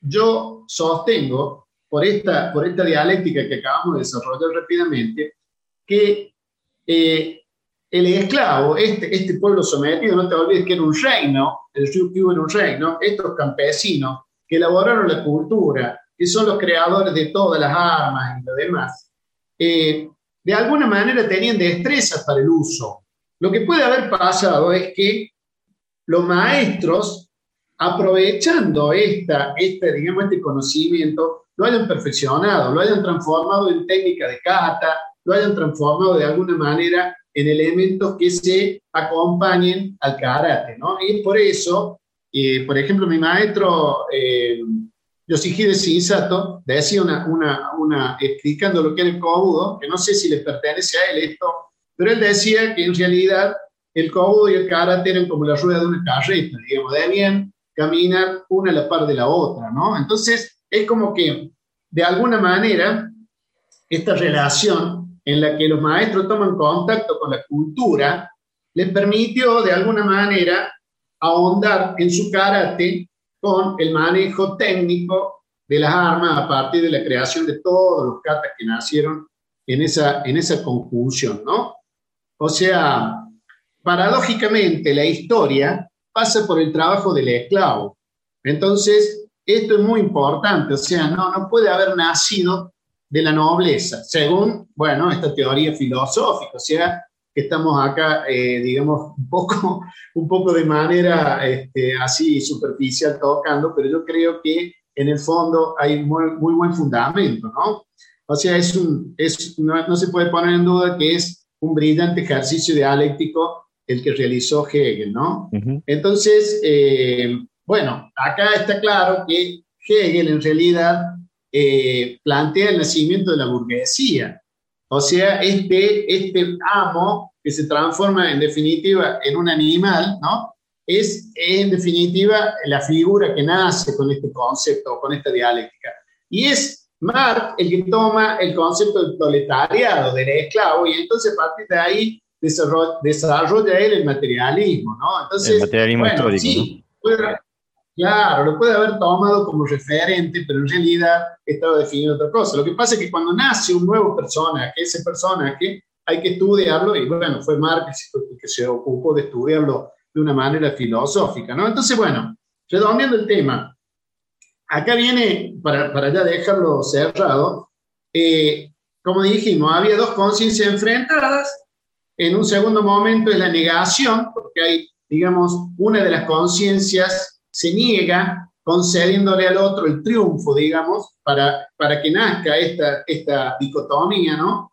Del amo y el esclavo. Y en el tercer momento, la negación de la negación. Y esto es muy importante, Jorge, porque la negación de la negación es cuando la conciencia negada niega a la conciencia negadora. Es el momento en el cual ya, digamos, la cultura incorpora tantos elementos que logran de alguna manera superar a este amo ocioso que se encuentra en la punta de la pirámide, digamos, pero que no, que no hace nada. Entonces, ahí vos te das cuenta esta, esta, esta, esta relación que es lo que en definitiva va dando movimiento a la historia, ¿no? Porque, porque bueno, se llega a una síntesis en la que se concilian los contrarios, pero sin embargo, hay momentos de descontento que llevan hacia adelante, eh, digamos, el avance de la historia, ¿no? Y bueno, esto ya lo vamos a referenciar específicamente al caso de Okinawa. Pero está entendiendo un poco el punto, Jorge, ¿no? ¿A dónde sí, llegar? Porque esto, Yupiu, en definitiva, es un reino con un pueblo campesino muy rico en cultura, ¿no? Sabemos que cuando el clan Satsuma arriba a, esa, a, ese, a ese archipiélago, ¿no? Podría haber exterminado esa cultura. Vamos a pensar en un momento que ese rey no le hubiera tenido miedo al clan Satsuma, que no hubiera tenido miedo a la muerte. ¿Qué hubiera pasado? A lo mejor se hubiera extinguido esa cultura. Y hoy a lo mejor Okinawa no hubiera llegado a tener lo que nosotros estamos recibiendo. Así que, mira, vamos a hablar del absurdo, ¿no? Porque realmente estamos haciendo una reducción al absurdo, pero realmente el temor a la muerte de ese rey que realmente relegó su reinado en manos del clan Satsuma, fue lo que hoy nos permite estar gozando de la cultura tan rica que tiene este pueblo okinawense. O sea, está entendiendo un poco el punto, yo creo que más o menos está explicado ahí. Sí, sí, si bien no tengo entendido, digo, el pueblo okinawense eh, resistió, pero fue por orden del rey de, de, de, de bajar las armas y, porque él no veía posibilidad de victoria, ¿no? Claro, es muy probable, es muy probable que los valientes que enfrentaron al clan Satsuma, que eran, bueno, indudablemente eran superados por las armas, eh, porque incluso ya lo vamos a, relatar aquí más o menos cómo fue, pero ellos traían armas de fuego, venían con caballo, venían con katana, venían con arco y flecha, y acá se los recibía prácticamente con palos, ¿no? Sí, si bien tiene entendido, vamos a agua no hay metal. Y no, claro, no tiene metal. no, no, usaban, por ejemplo, una de, de las armas, ¿no? Que es, es, digamos, la hacían con la caparazón de una tortuga, mira, para que te hagas una idea, ese, ese, ese, era el escudo que usaban, ¿no? O sea, eh, bueno, ya vamos a entrar en ese detalle, pero así como planteado, todavía me queda darle una vueltita más de, de rosca a, digamos, a, a, la tuerca, ¿no? Entonces vamos a entrar, vamos a entrar a otro, a otro pensador, ¿no? Fíjate que no tiene mucho que ver con la filosofía y, que no se reconoce filósofo y creo que los filósofos se espantan. Espero que acá entre la comunidad tan amplia de audiencia no haya un filósofo que nos esté tachando acá, pero, pero este hombre que es ni más ni menos que Sigmund Freud, sí, imagínate que Sigmund Freud es en realidad, eh, bueno, el padre del psicoanálisis, como todos saben o sabemos, ¿no? Y, era, era, en realidad un psicólogo, este, neurólogo, pero no tenía nada que ver con la filosofía, aunque sí dicen por ahí que este, este escrito tiene un contenido filosófico y es lo que se da a llamar el malestar en la cultura. ¿Por qué he tomado este escrito que me pareció muy interesante? Y es del año 1930, fíjate. ¿Y por qué te voy a decir que es muy interesante? Porque tiene que ver también con el comportamiento de, eh, digamos, el pueblo de Okinawa. Y fíjate que voy a hacer referencia a un capítulo de Viaje a las Estrellas, que habrá visto, seguro, Jorge, eh, el Viaje a las Estrellas, el Capitán Kirk, ¿no? Ahí Spock, todos los integrantes de la tripulación, ¿no? Bueno, en este capítulo, eh, la tripulación del, del, del Star Trek, del, espérate, del, se llama, me parece que se llama el, Enterprise. no te la perdes. Se ve que no te perdí ni. Bueno, en la serie original, porque después vinieron muchas sagas, en la serie original, en uno de los capítulos, eh, eh, la tripulación desciende en un planeta, ¿no? Y en ese planeta están todos, de alguna manera, eh, controlados, en silencio, en paz, en una calma tremenda, hasta que suena un gong. Cuando suena el gong, se vuelven terriblemente salvajes, se agreden uno contra otro hasta que vuelve a sonar el don y vuelven otra vez a la, tranquilidad, digamos, que, que, digamos, se supone tenían que mantener la tripulación de, ese, de, ese, de esa nave, ¿no? Bueno, obviamente no vamos a entrar en los detalles del capítulo, pero era un dolor de cabeza. Me dejaste intrigado.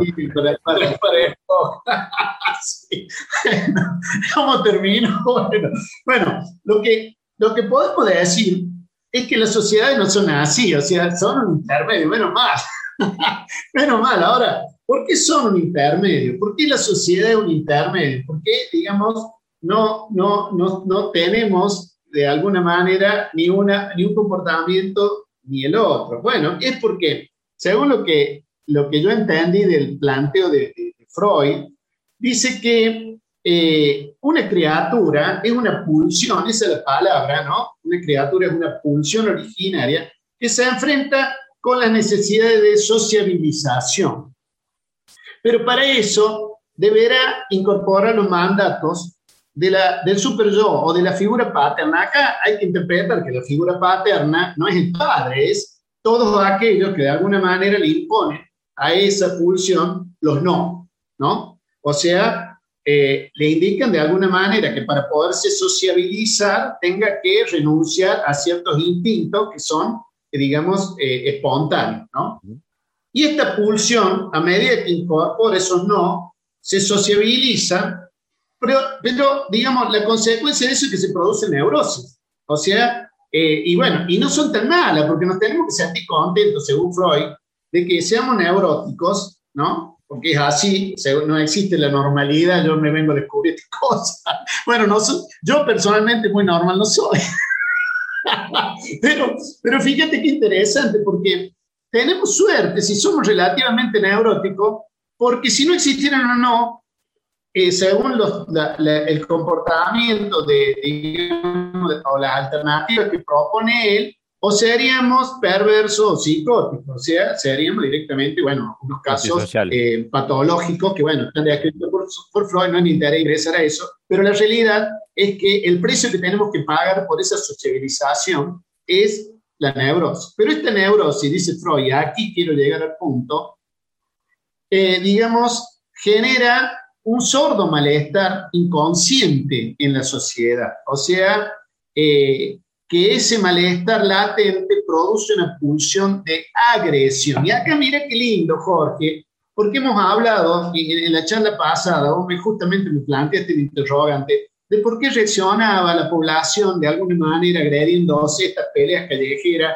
que se hacían en Okinawa, que, que se generaban espontáneamente y que lo explicábamos como que eran presiones, sometimiento, pero están relacionadas precisamente con este fenómeno, ¿no? Con este malestar que ha descrito, eh, creo que muy bien, una persona que entiende del comportamiento humano, ¿no? O sea, más allá de que seguramente acá nuestros amigos, ahora psicólogo no me, no me extraña y que conozca mucho más de eso, ¿no? Pero eh, lo, que, lo que pasa es que eh, para que la cultura exista, tiene que haber normas que se basan en la represión. Y acá viene una cuestión muy particular del pueblo de Okinawa, Jorge, que es que ese pueblo, ese maravilloso pueblo, ha logrado transmutar esta sensación de represión en el arte, en el arte que nosotros vivimos. Fíjate qué bárbaro, porque ha sido sometido, ya lo hemos explicado acá en distintas conversaciones, pero eh, digamos, eh, las tragedias que le impuso Japón, entre las que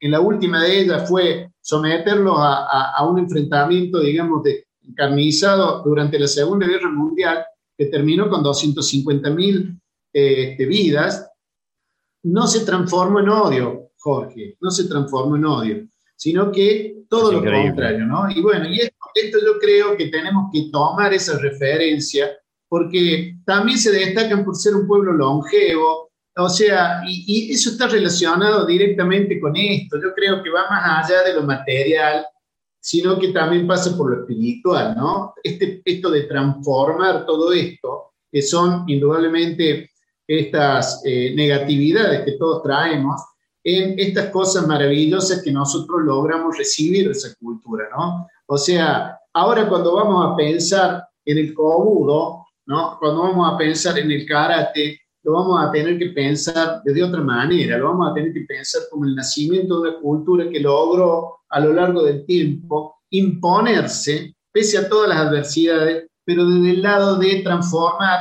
esta agresividad contenida en verdaderamente amor al arte, que es lo que nosotros de alguna manera recibimos. Yo no sé si podemos hacerlo de esa manera, pero yo creo que todos los que integramos, y mira, si no tenemos amor al arte y estamos escuchando otra cosa, realmente sería increíble, pero yo creo que del otro lado nuestros amigos deben decir, sí, la verdad que debemos estar totalmente locos. Bueno, y tengo una pausa, vos sabés que acá cerca de mi casa hay un puente donde, eh, bueno, sabe haber pescadores. Yo venía a las diez y media de la noche del dojo de Córdoba con frío en invierno y los miraba decía, estos están locos pescando esta voz. Y cuando me miraba a mí mismo decía, ¿y yo qué autoridad moral tengo? Yo vengo de allá de Córdoba con frío, en cuero, transpirando con un cuero encima.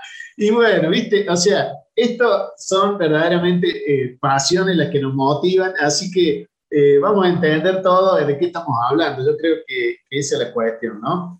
Eh, así que esto que en la historia popular, la creencia común, que las armas agrícolas, digamos, nacieron en la población, es correcto. Lo que no está muy correcto de mi punto de vista, muy, muy humilde, por supuesto, imagínate que tengo maestros que seguramente tienen la autoridad como para decirlo de otra manera, es que seguramente los maestros incorporaron un grado de evolución técnica y ahí sí entiendo la relación que guarda con el karate, porque vos tenés que tener manejo técnico para poder crear katas, para poder generar todo eso que nosotros, digamos, eh, aprendimos con el karate, ¿no? Pero que indudablemente el nacimiento de la cultura es en el pueblo campesino de Okinawa, maravilloso pueblo, como estamos viendo, ¿no? Así que bueno, eso es un poco lo que, lo que quería transmitir acá como, como primera medida, Jorge. Eh, bueno, ¿qué, ¿qué, podemos decir respecto ahora al cobudo? ¿no? Eh, el cobudo en realidad se, se, interpreta como, como un arte marcial ancestral.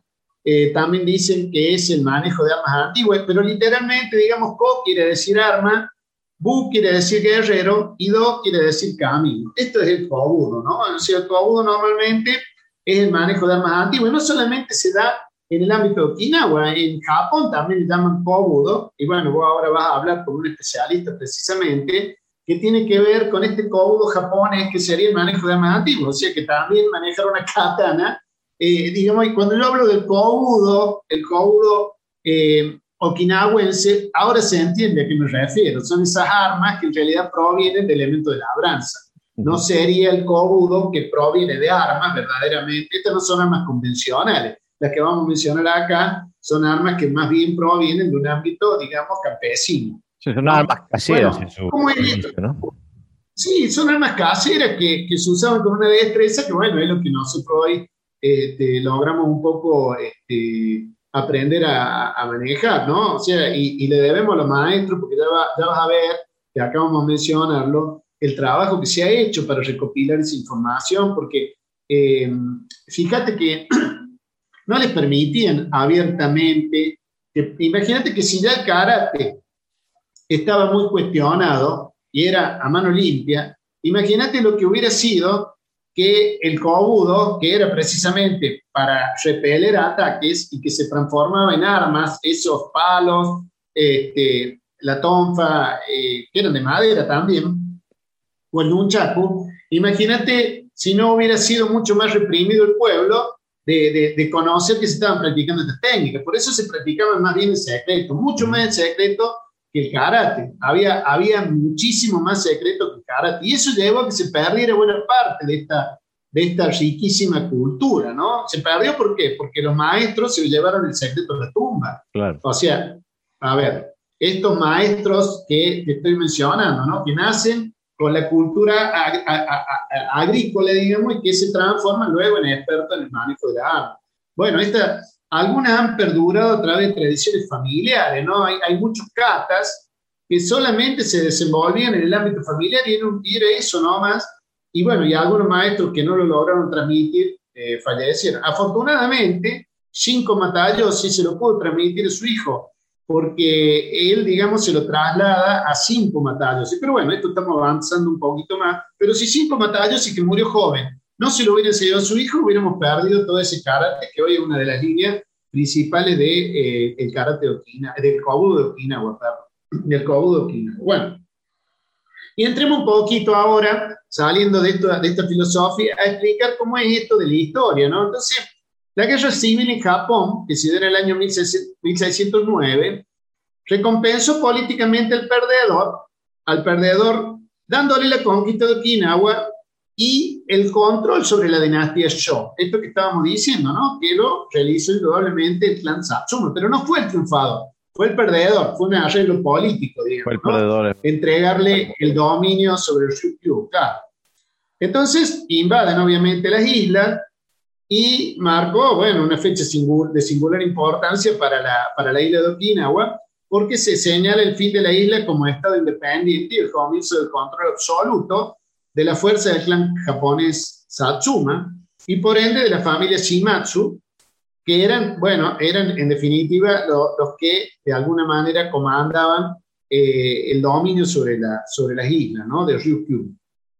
Eh, incluso el líder del clan Satsuma, Yoshihisa Shimatsu proclamó numerosas nuevas disposiciones para los habitantes de las islas.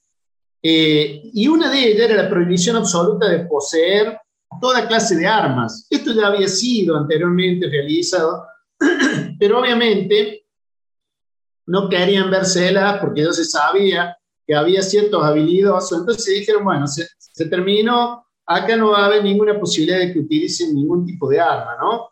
Entonces, el único poder que se toleró fue una autoridad policial y un destacamiento de guardias y guardaespaldas, pero formado por guerreros nobles. Y acá siempre lo mismo, ¿no? Ellos venían en nombre de la nobleza, no podían tener trato con simples campesinos. Así que hasta eso se permitieron. Entonces, eh, eh, bueno, los habitantes del pueblo de Okinawa, los habitantes del pueblo llano, no podían tener consigo en ningún hogar un utensilio que, podría, que pudiera ser utilizado como arma. Mira qué tremendo esto, ¿no? Y en la plaza principal de cada villa se colocaba un cuchillo que se suponía que era el único existente que estaba bien guardado por centímetros. Fíjate vos cómo se manejaba la seguridad. Incluso ponían un cuchillo y ese cuchillo lo custodiaban para que no le dieran otro uso que no sea el uso doméstico, ¿no? Entonces, bueno, la historia relata que ese cuchillo debe cubrir las necesidades de toda la comunidad. Imagínate un cuchillo, Jorge, una cosa tremenda, ¿no? Entonces, ahí, digamos, el, este, este odio, esto este, este eh, digamos, inestabilidad que promueve Freud a partir de, eh, digamos, malestar en la cultura, ¿no? Genera que esos nobles con conocimiento en artes marciales chinas y en el kenjutsu y los aldeanos de Okinawa, movidos por el odio de un samurái, porque realmente era así, ¿no? Eh, desarrollan el arma para resistir a los invasores, basándose en simple instrumento de la vida cotidiana. Y ahí, bueno, es un poco lo que relata la historia. Yo te hablé, te estoy mencionando el odio, pero en realidad, eh, digamos, hay una, hay una escena que yo le he relatado en muchas oportunidades, eh, eh, Kosaku Matsumora, Kosaku Matsumora, eh, digamos, pasa a ser un héroe local en Tomari, que es justamente uno de los, junto con Odomari, es uno de los precursores de la línea de Tomari T. Eh, tiene una anécdota muy conocida en la cual enfrenta con una toalla, él tenía una toalla, una simple toalla atada a la cintura, y un samurái vino y este, los trató muy mal a los que estaban junto a él, los vecinos, Que, que realmente eran sumisos, pero que esta gente era muy soberbia e imponía el respeto a partir del arma, y esto lo molestó bastante a, a, a. Y vos sabés que cuando lo enfrenta el samurái le logra quitar la katana, le logra quitar la katana con esta, con esta toalla. Mira, fíjate la destreza de Kosaku Matsumora, por eso también fue muy famoso dentro del de el arte marcial eh, del karate okinawense, ¿no? Porque se transformó en un héroe perdió un dedo, dice la historia, perdió un dedo en esa, en esa confrontación, pero le quitó la katana que para un guerrero samurai era como perder, digamos, parte de su honor, ¿no? Y incluso creo que arrojó al río Asato ahí, Catán y Dedo, y quedó erigido como uno de los héroes. Pero este odio, que se canalizaba de esta manera y en total desventaja, provenía en realidad de los abusos en los que incurría el clan Satsuma. Entonces, fueron generando esta corriente de intranquilidad, de molestia, de malestar, que fue la que fue desarrollando las armas. En realidad, es decir, las armas podrían haber estado como simple elemento de defensa eventuales, pero tuvieron que empezar a desarrollarla por esta cuestión. Así que también fue muy importante el rol que cumplieron los invasores, porque, porque le dieron, digamos, si se quiere, este, este a ver, eh, ha ido por ahí que la sociedad, la sociedad, digamos, eh, socializada, perdón la, la, la, este, la redundancia, pero eh, debajo de ella, debajo de ella, digamos, subsiste merced a esta neurosis, ¿no? Un estado de ebullición, un estado de ebullición que vos no lo logras detectar, ¿no? Y este, este orador que tuve oportunidad de escuchar decía, era un grupo de personas a la que él estaba dando la, la conferencia, decía, supongamos que de pronto nosotros que somos seres civilizados nos quedemos encerrados en este local, eh, que nos queremos mucho, somos muy amigos, pero estamos encerrados una semana, un mes, un año, ¿Qué les parece? ¿No van a hacer ese, ese sentimiento de agresividad interno que todos tenemos? Esto de que la civilización en definitiva es como una, como una eh, vestimenta, digamos, medio susceptible de, de caerse en el momento en el que nos nace estos instintos, ¿no? Medio, medio de fondo, ¿no? Medio que, que todos tenemos reprimido, ¿no? Que nos generan esa neurosis que mencionábamos antes. Entonces yo creo que es muy importante el papel que genera el clan Satsuma en el desarrollo, fíjate vos, de todo lo que hace al kobudo, al manejo de las armas y, ¿por qué no, también al karate en su esencia? Así que ha sido un mix, ¿no? Y yo esto, bueno, lo he querido compartir, eh, digamos, porque me parece que es un pensamiento que también tiene una, una mirada distinta de estas cosas que siempre se hablan, ¿no? Que aparecen publicadas en todos lados, pero que creo que nos puede arrojar un poco más de, claridad. Entonces, la, eh, la, presión. Bueno, mucho más para decir de la historia. Sí, como que la presión del clan Satsuma creó una, una reacción de, de, la parte de la sociedad eh, okinawense, ¿no? O sea, la opresión eh, social que el clan Claro, y esa, y, ese, y esa reacción, esa reacción, imagínate, Jorge, eh, bueno, uno tiene que estar, digamos, limitarse a los años de la historia, pero en realidad, y siempre lo hemos dicho acá, analizando el contexto, ¿no? Estaban eh, de alguna manera reprimidos, pero estaban desarrollando una cultura que era el contenido de esto que estamos diciendo, mm. el manejo de técnicas de defensa, el manejo de la habilidad en el elemento de la brasa para utilizarlo como armas. Imagínate que todo eso cobra un impulso merced a esta opresión adicional que le sometió el Satsuma. Ellos ya eran oprimidos, no te olvides que era un rey el que estaba al frente, ¿no? O sea, no cambió su condición. Pero ¿qué pasó?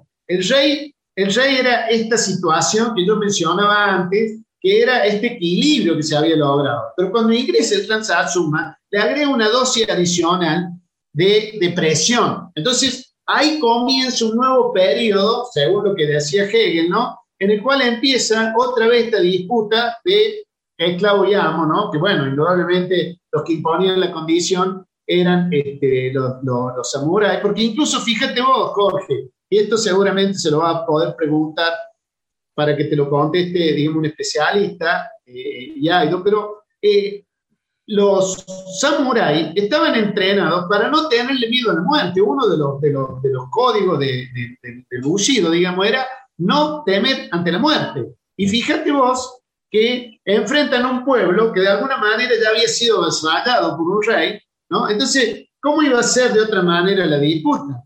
¿Cómo iba, a ser? Venían, digamos, tipos que, tenían la espada, el poder de las armas y se encontraban con un pueblo que allá había sido basado. Sin embargo, sin embargo, merced a este contenido que hemos hablado al comienzo, nació la intranquilidad. ¿Por qué? Porque eran despreciados, porque, porque los trataron muy mal. O sea, era un pueblo pacífico, pero indudablemente le hicieron nacer esa beta ¿no? Que se despierta merced a, bueno, a estas condiciones que, que tienen el mismo, viéndolo del lado de la matemática, tienen, tienen el, mismo principio que genera eh, eh, el origen del caos, ¿no? Esto que, que, se, que se, planteó, ¿no? Con, como que, eh, bueno, los,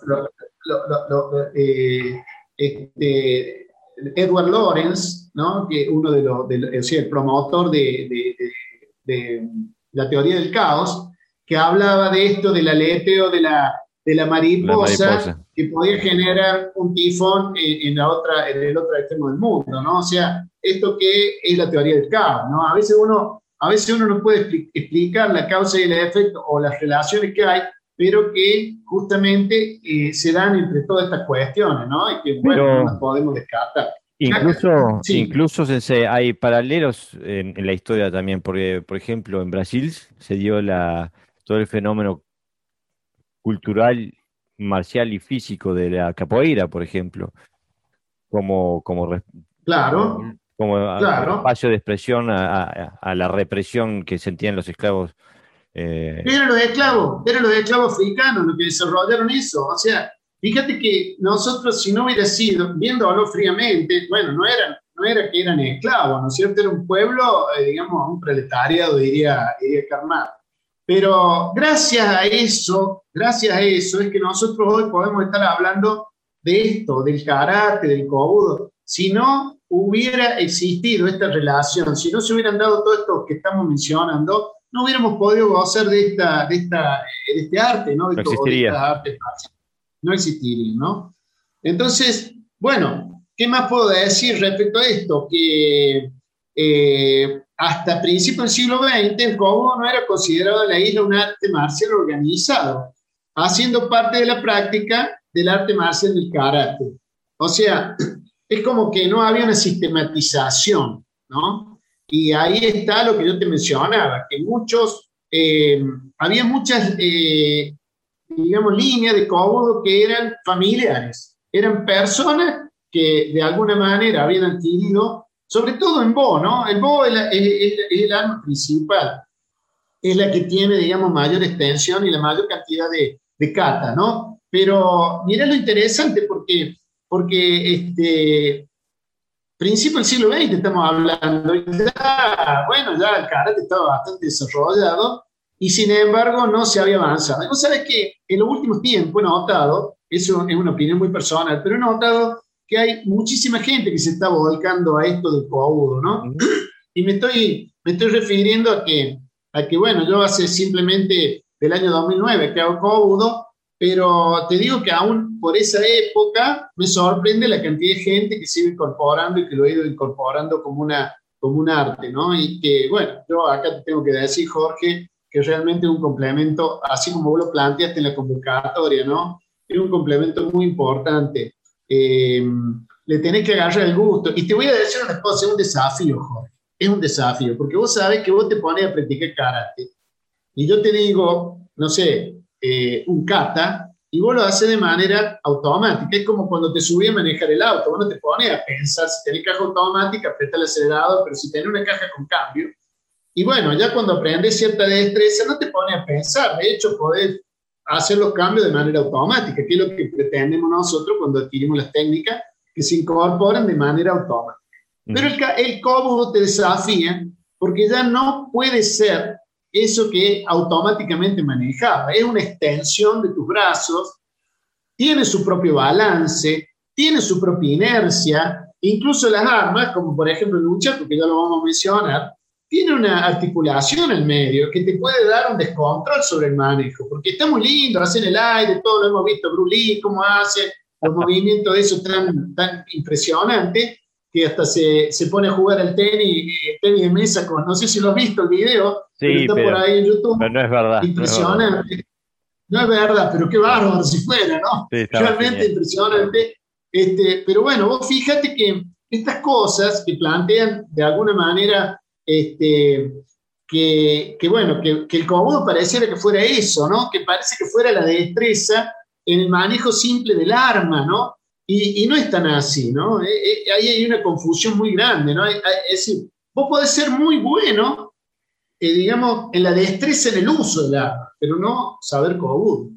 El Kobudo, o sea, requiere, así como vos para poder hablar, tenés que conocer cómo se forman las palabras, eso no te transforma en un orador ni te transforma en un escritor. Vos tenés que conocer de alguna manera cómo conjugarlas, de una manera cómo armar las frases, o, bueno, o, si te, te, ocupas de la, de la, poesía, cómo armar, digamos, esa, esas hermosas frases que, que, nos ilustran los poetas.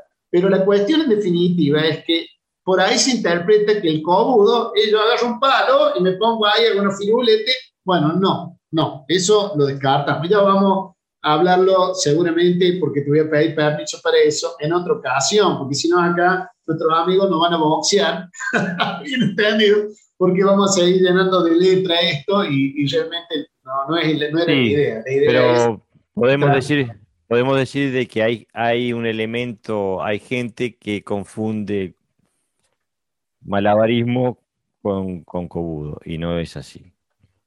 Eh, hay gente que... Bueno, influye mucho, ¿sabes qué he visto, Jorge? Vos habrás visto también que en Estados Unidos, eh, viste que se suelen organizar esos certámenes donde, bueno, tiran la katana, dan 200 vueltas en el aire, la agarran con los dientes. Y exactamente, exactamente.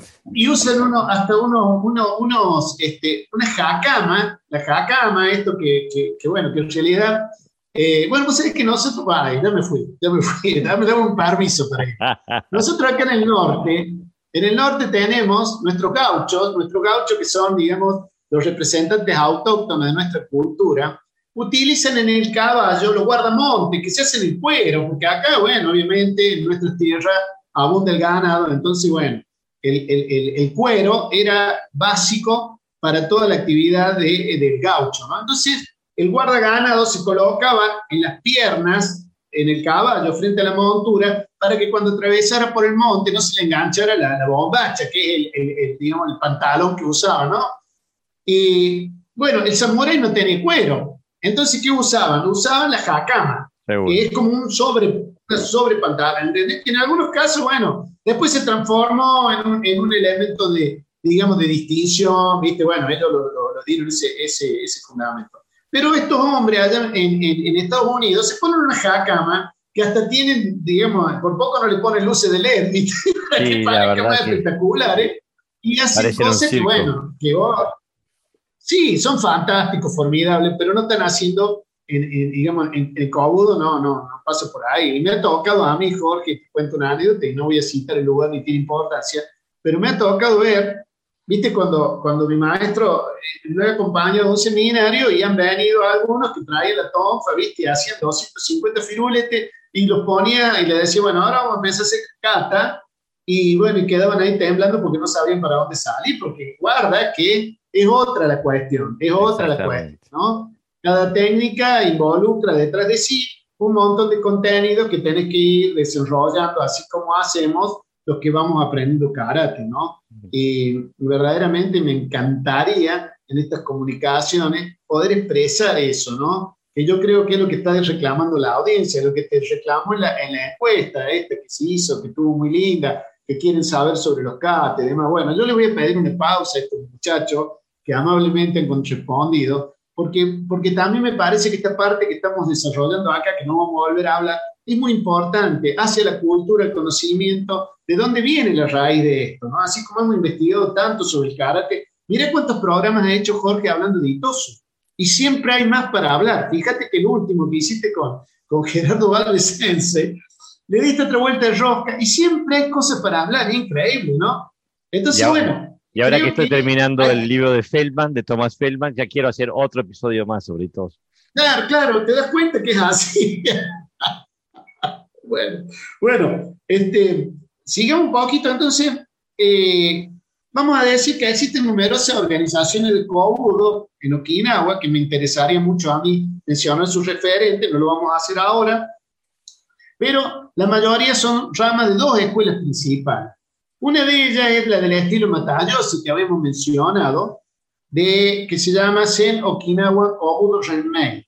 O sea, es la tradición, la, la, federación de, de, de Okinawa, ¿no? Y la otra es la Ryukyu Kobujutsu Kenkyukai. Esa fue creada por Moden Yabiku. Yo tengo los linajes, yo simplemente porque, ¿sabes qué pasa? Por ahí me han sugerido que mencionar tantos nombres confunde. Entonces yo no quiero confundir, yo simplemente quiero aportar. Y voy a mencionar que tengo los linajes completos de estos maestros que, que he traído de, de, Okinawa en un libro que compré allí porque me pareció interesante, porque es la versión okinawense de Solina que me parece que ahí está la fuente. Y entonces menciona, menciona que Aburaya Yamashiro estaría en la punta de la pirámide y de ahí se pasa a Moden Yabiku, finalmente, digamos, se llega a Shinken Taira, ¿no? A Shinken Taira. Eh, que bueno, Taira, digamos, eh, también tiene un continuador, ¿no? Eh, que es el Chuque Akamine. El Chuque Akamine el continuador, que también fue un maestro este, muy, muy reconocido, ¿no? El que tomó la, tradición. En, este, en esta línea simplemente voy a mencionar que el mérito que tienen Yaviku Moden y Taira Sinken es que ellos fueron los que agruparon todos esos katas que estaban desparramados por Okinawa y los juntaron y crearon un estilo. O sea, fíjate el mérito. Se hubiera perdido muchísimo de la información del Kobudo tradicional si no hubiera sido por Yaviku Moden y por Taira, que hicieron un recorrido por todas las islas y trajeron y rescataron todos esos katas que yo te dije que provenían de líneas familiares, de líneas tradicionales, pero que no tenían extensión por esto del sincretismo ¿no? que se manejaba. Entonces, esto es por la línea que te estaba mencionando, Ryukyu Kouru. Por la línea de Matayoshi, bueno, son todos Matayoshi, ¿no? La, punta de la pirámide arranca en Shinchin Matayoshi, que obviamente le entrega la continuidad a Shinko Matayoshi, que es sobre quien yo estoy eh, investigando para, bueno, para realizar su novela biográfica. Te cuento, Jorge, es una vida muy corta, pero muy apasionante es muy lindo, me da, me da verdaderamente mucha satisfacción investigar respecto a esto, porque, porque bueno, yo creo que está muy, muy interesante traer a la vida sus anécdotas, sus cosas, pese que ya te digo, falleció muy joven, ¿no? Este, pero bueno, Shinko sí, contrario a lo que hizo eh, David Kumoden y Taira, le entregó todo su linaje a Shinpo Matayoshi, ¿no? Eh, yo desde mi punto de vista, Jorge, eh, obviamente son de Okinawa, pero sin embargo hay una cuestión que me gustaría acá dejar sentada, ¿no? Que para mí eh, Matayoshi era más bien pro-chino. En cambio, Taira era pro-japonés, ¿no? ¿no? No hace diferencia, pero es importante. Yo tengo hasta una foto que lo puede, lo puede, puede dar fe de eso, ¿no? Es porque, porque de alguna manera también Taira estaba muy relacionado con este, Hichin Funakoshi, ¿no? Porque ahí recibió parte de, del karate que conoció. En cambio, en cambio eh, Matayoshi recibió mucho de la línea de Goju, que venía de alguna manera de la línea de el, el, el, shorin que se hacía en eh, Fujian, digamos, del sur de, del, del, sur de, de China, ¿no? Del, del, del, Kung Fu del sur de China sería, ¿no? A través de Kigashona Sensei. Entonces, Claro, entonces ahí hay muchísimo, ahí hay muchísimo en cuanto a que uno tiene un enfoque y otro tiene otro enfoque, aunque las armas, digamos, están, están diseminadas en, todo lo que es, digamos, en el oriente, ¿no? O sea, están en China y, y bueno, y esto no quiere decir que exclusivamente en Okinawa se le ocurrió la peregrina idea del uso de, lo, de las armas, sino que nos estamos remitiendo, sí, a esa historia, porque además de ser apasionante, es un poco donde nosotros tenemos nuestras raíces. Entonces tenemos que entender que se puede haber abastecido de distintas fuentes y algunos lo hicieron de Japón y otros lo hicieron del lado de China, ¿no? O del lado de, de todo lo que tenía que ver con ese imperio. Así que bueno, eh, estos serían las dos líneas principales. Ya te digo, me encantaría que todo esto lo podamos desarrollar eh, con mayor amplitud, pero siempre cuando uno habla de muchos nombres, también termina, eh, ¿sabes que no quiero que quede la sensación, che, mira este tipo, todos los nombres que tira, y realmente eh, no sirve para nada, porque se terminan olvidando y yo quiero que de todo esto quede algo, viste que lo dijimos la, la charla pasada, ¿no? La idea es que vayan quedando, aunque sean pequeñas gotitas, y bueno, entonces, eh, más bien, llenémoslo con contenido. Bueno, y voy a mencionar rápidamente eh, porque no sé cómo vamos con el tiempo, Jorge, pero yo creo que me parece que estamos... Estamos, llegando a la hora. estamos, estamos, llegando a la hora. Bueno, entonces vamos a mencionar que eh, las armas, las armas típicas, ¿no? Se componen básicamente de, un grupo de armas. No, todo, no todas las líneas hacen todas las armas. Eh, nosotros, yo te aclaro, por ejemplo, dentro de nuestra, de nuestra escuela, eh, dije que lo iba a hablar la, la, próxima charla, pero lo voy a mencionar porque nuestra escuela tiene de las dos líneas. Nuestro maestro, eh, Yoshihide Shinsato, tomó de la línea de Taira y tomó de la línea, o sea, de, de Model David, David, Daviku y de, este, de, eh, de, la línea de Matayoshi, ¿no? Y de las dos tenemos kata nosotros, y tenemos uso de armas de las dos, pero hubo algunas limitaciones que se autoimpuso el maestro Shinsato. ¿Por qué? Yo te voy a comentar eso, ¿no? Entonces hay algunas armas que él decidió que no, no, se, no las iba a utilizar. Y hay otras armas que no son tan extendido el uso porque están muy concentradas en determinado sector de la población, incluso en algunos lugares del archipiélago, y no se daban eh, en, extensión. Entonces, bueno, la, la, más conocida, la más famosa de todas, la que utilizan todos, la que todos tienen que saber manejar, es el bo o el palo, ¿no? Eh, o sea, es un bastón que mide 6 pies de largo, o sea, un metro ochenta, digamos, para redondear la cifra. La idea es que te supere porque si no me si, si vos no me eh, digamos, si no sos, si sos más alto de un metro ochenta, suponete que me dé 1,90, ¿qué haces con el Bo? El Bo te tiene que superar aproximadamente una palmada a la altura tuya, sobre tu cabeza. Okay. Ese, ese sería la medida del palo. Pero normalmente, para la estatura de los okinawenses, un metro ochenta, o sea, en realidad este, un poquito más, es perfectamente la medida, ¿no? Incluso en algunos extremos, el Bo tenía algún filo, ¿no? Algún filo, y bueno, eso, eh, esto, digamos, se tiene entendido que se desarrolló a, partir de un palo colocado sobre los hombros, donde se colgaban sacos eh, y se colgaba en cada extremo un saco, ¿viste? Que es muy, es muy famoso eso de ver el, campesino, ¿no? Colgando un palo en su, en su hombro con el, con el, con el caza, el, sombrero típico ese, ¿no? Eh, un poco, ¿no? Y bueno, y, pero también hay los que dicen que era el mango que utilizaban en los rastrillos. O sea que ya tenían, digamos, de alguna manera se rompeban el mango y salían con el palo y te agarraban las rotas. los, los, campesinos.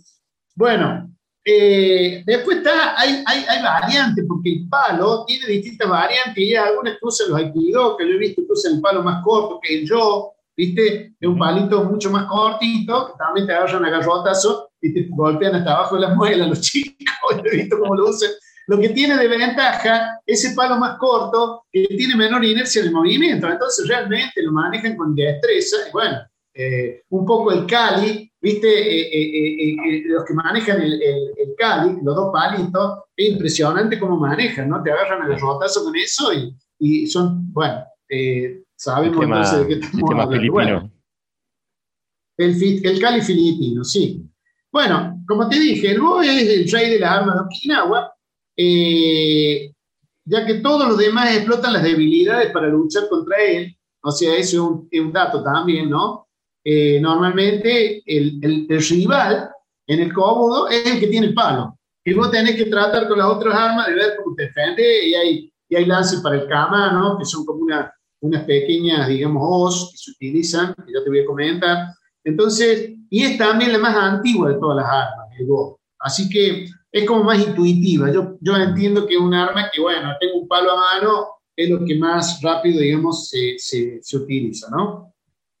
Y está hecha con una madera normalmente que tiene que ser dura, pero flexible, porque si es muy rígida se rompe. Esto es muy importante también, así que la saben hacer eh, digamos, el roble rojo o roble blanco, ¿no?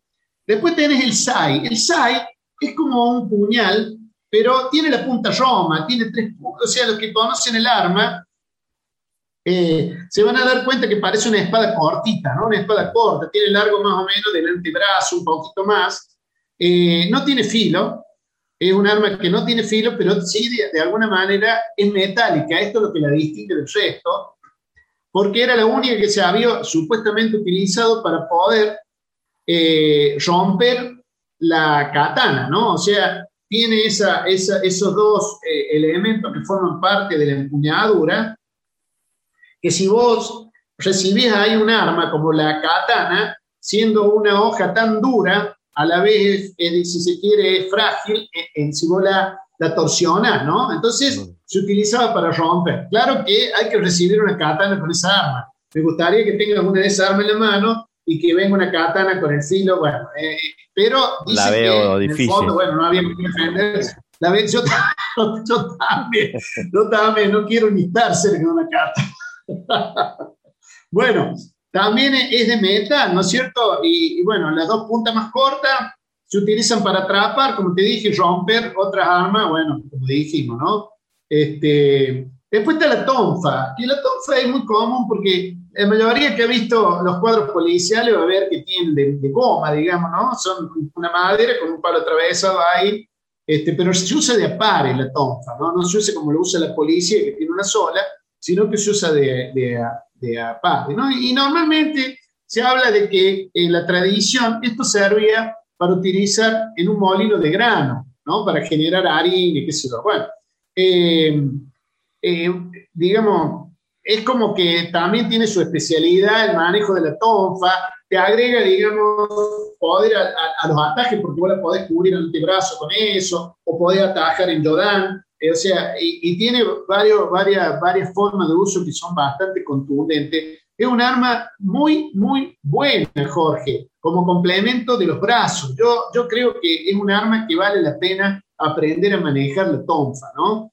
Este, tiene, tiene verdaderamente mucho poder y tiene, contrario a lo que pasa con el lucha, que todavía no hemos mencionado, eh, tiene, tenés control sobre esa arma, porque el lucha, una vez que vos le pegaste al rival, eh, al estar con, con, una articulación, se te descontrola. Eh, en el aire, haciendo figurete está bárbaro, pero cuando pegas contra algo, si no sabes recuperarla, eh, bueno, eh, se te descontrola y te puede llegar hasta pegar solo, ¿no? Eh, suele, suele verse incluso en algunas exhibiciones, que rompen y devuelven y le pegan la cabeza, ¿viste? Porque, porque hay que saberla controlar bien. Es muy lindo controlarla en el aire. Ahora, cuando, cuando tenés un, un objeto o un sujeto y le pegas, el descontrol que se te genera en el arma no pasa con, ni con el bo ni con la tonfa. La tonfa me parece a mí en ese sentido, para un karateca es un arma a tener muy, muy ¿no? El nunchaku, sabes que hay una historia con respecto al nunchaku que yo realmente descubrí, porque vos sabes que, no sé si vos habrás escuchado, Jorge, pero por ahí se habla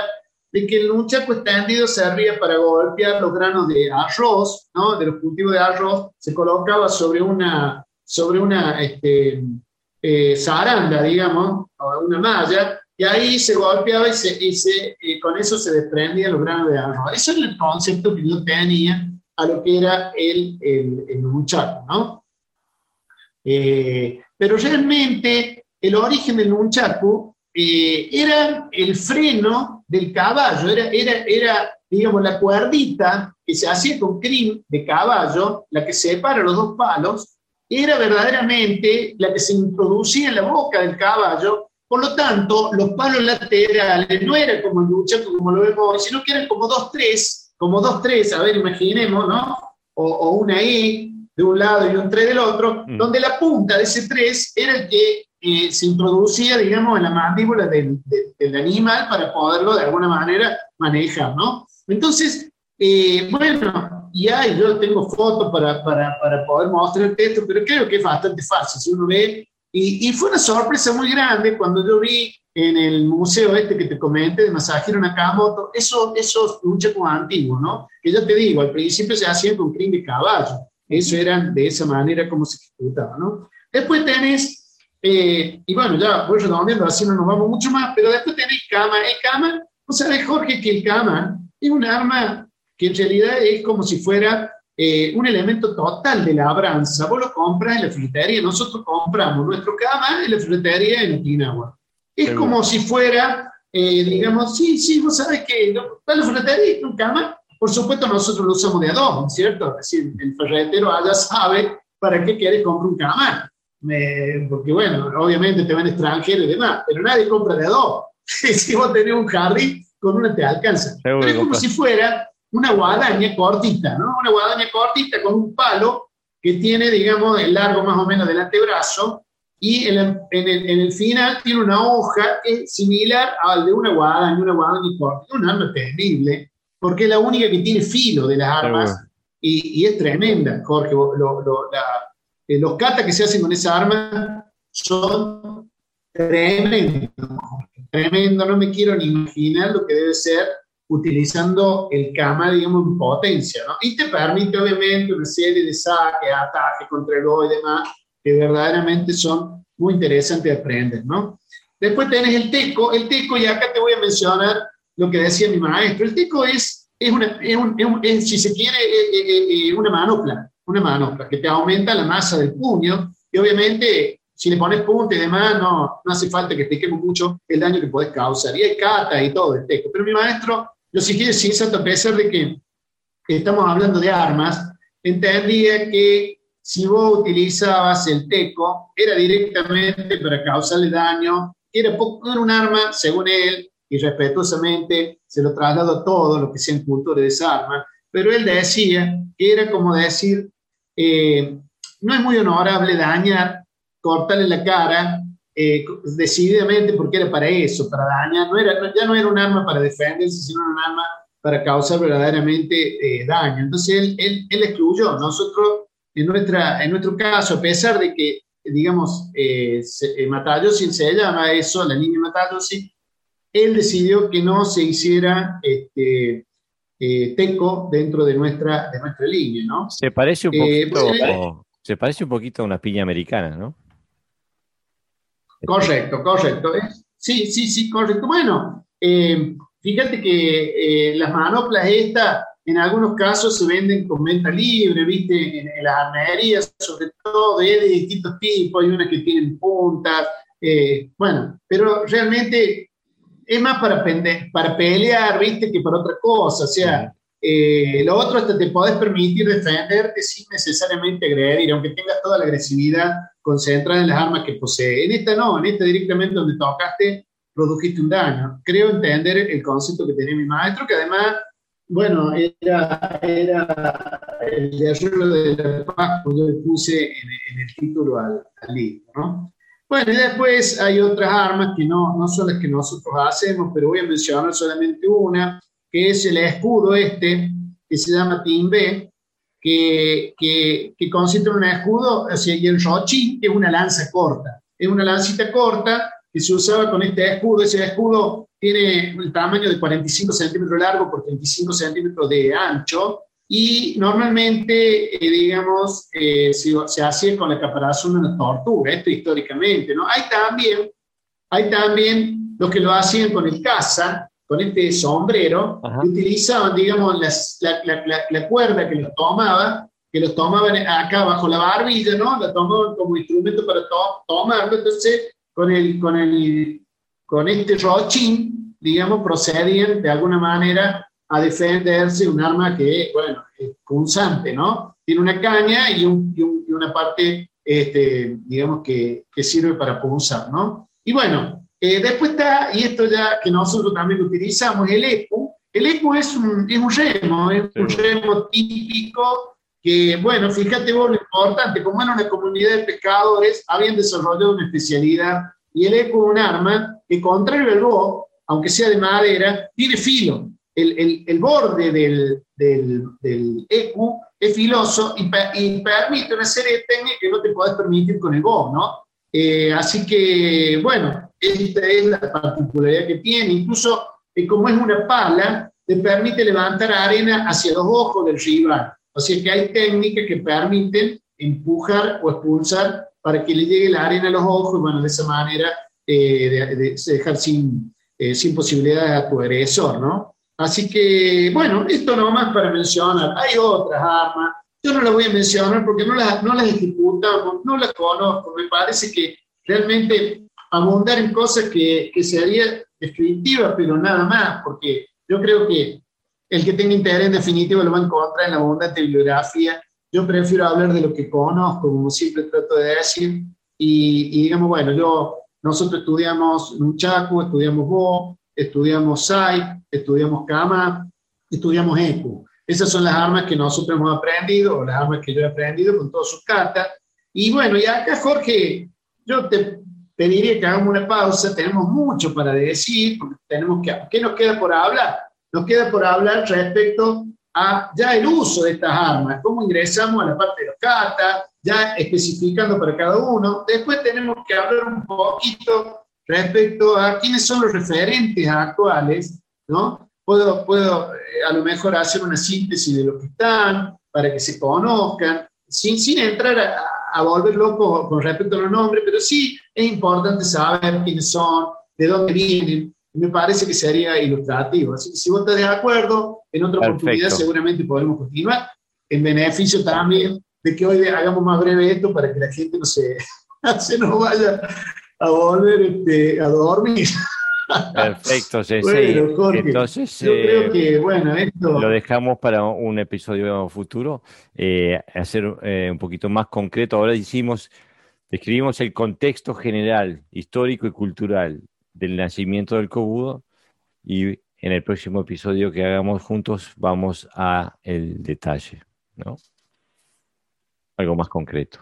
Vamos a entrar al detalle, correcto. Eso el cómodo yo creo que se merece, así como el karate ha tenido tantos capítulos, yo creo que el cómodo se merece que hagamos esta distinción, que después entremos un poquito ya y empecemos a intercambiar, porque yo sé que me contaste que si bien no es tu especialidad, pero vas a poder contarme un poco cuáles fueron tus experiencias. Yo creo que en este intercambio podamos rescatar cosas que le sirvan a, las personas que, que, nos están escuchando. Así que Jorge, vamos a dejar a ver este capítulo. Lo dejamos, como siempre, tu lo dejamos para... Sí, muchas gracias. No, pero quiero decirle a la audiencia entonces que este es el episodio 41, o sea que lo dejamos para el episodio 43, porque el 42 ya también está grabado.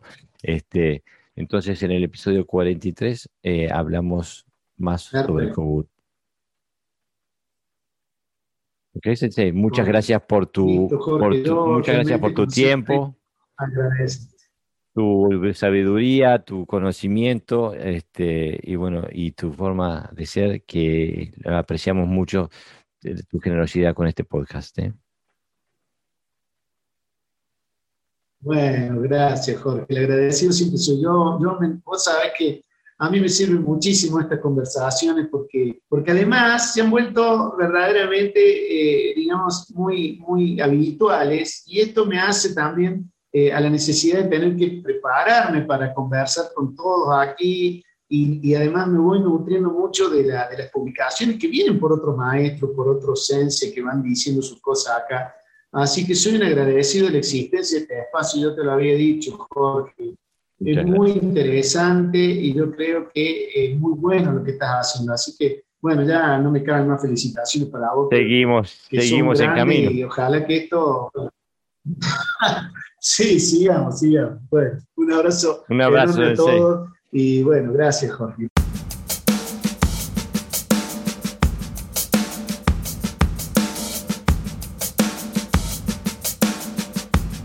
A partir de esta semana en mocuso.ar también podés escuchar podcast audio.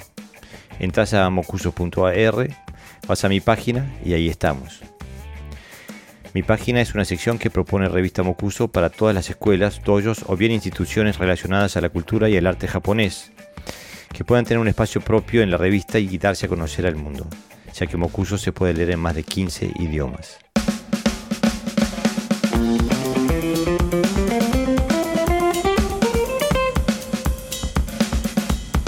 Hola amigos, ¿cómo va vuestro camino?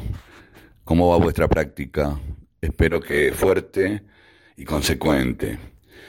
Nuevamente, Dojo Apuntes nos abre las puertas a la historia, una historia capaz que es muy poco conocida, pero necesariamente debe ser conocida porque expresa no solamente la historia de un practicante, sino la historia de varios a través de él en generaciones anteriores. Se sabe que los únicos cinco novenos danes graduados por Chibana Chosin Dai Sensei fueron Higa Yuchoku, Miyahira Katsuya, Nakama Choso, Yugoro Nakasato y Kensei Kinjo.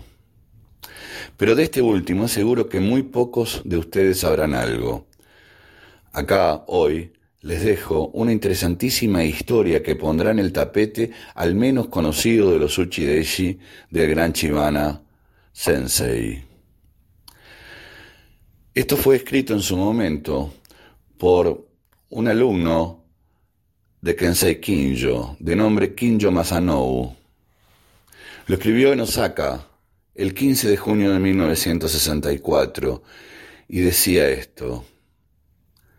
Este escritor, antiguo practicante de judo y kendo, se encontró un buen día con una pequeña sala de entrenamiento que enseñaba un arte marcial formidable de ascendencia okinawense.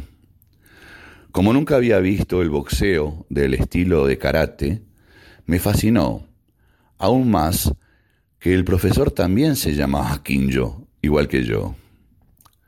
Kinjo Kensei de la prefectura de Okinawa. Enseña el estilo del bosque pequeño. Es uno de los principales discípulos de Chibana Chosin Dai-Jihan de la prefectura de Okinawa. Kinjo Jihan era robusto, de gran poder y con mucho espíritu de lucha. Demostró a este escritor su golpe, llamado del cielo a la tierra. Este método único, que posee el poder más aterrador que he presenciado, es capaz de matar o desgarrar a un hombre medio. Continuó mostrando sus métodos de bloqueo o patada y, consiguió y continuó con duros golpes de puño o mano abierta. Mirando más de cerca, sus manos eran suaves y flexibles, pero con cicatrices en los nudillos. Su sorprendente patada al estómago o a la pierna lo hacía con el dedo gordo del pie, que era similar a una barra de acero. En una demostración de combate hecha para este escritor, dos estudiantes bastante grandes intentaron controlar al pasivo Kinjo Shihan. Lo hicieron a través de un ataque de, tipo Jiu-Jitsu. Todo fue en vano.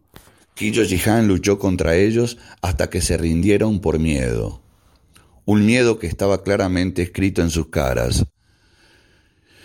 Kinjo Jihan nunca los golpeó, pero usó métodos de jiu-jitsu de Okinawa para someterlos. Más tarde declaró que no tenía necesidad de golpearlos o patearlos, porque aunque sus métodos de lucha son letales, sus técnicas con las manos vacías lo son aún más. Este escritor no tiene dudas de esa verdad. Aunque el boxeo llamado karate es común en la prefectura de Okinawa, no ha alcanzado la popularidad de lucha del judo y la lucha con espadas o kendo de Japón.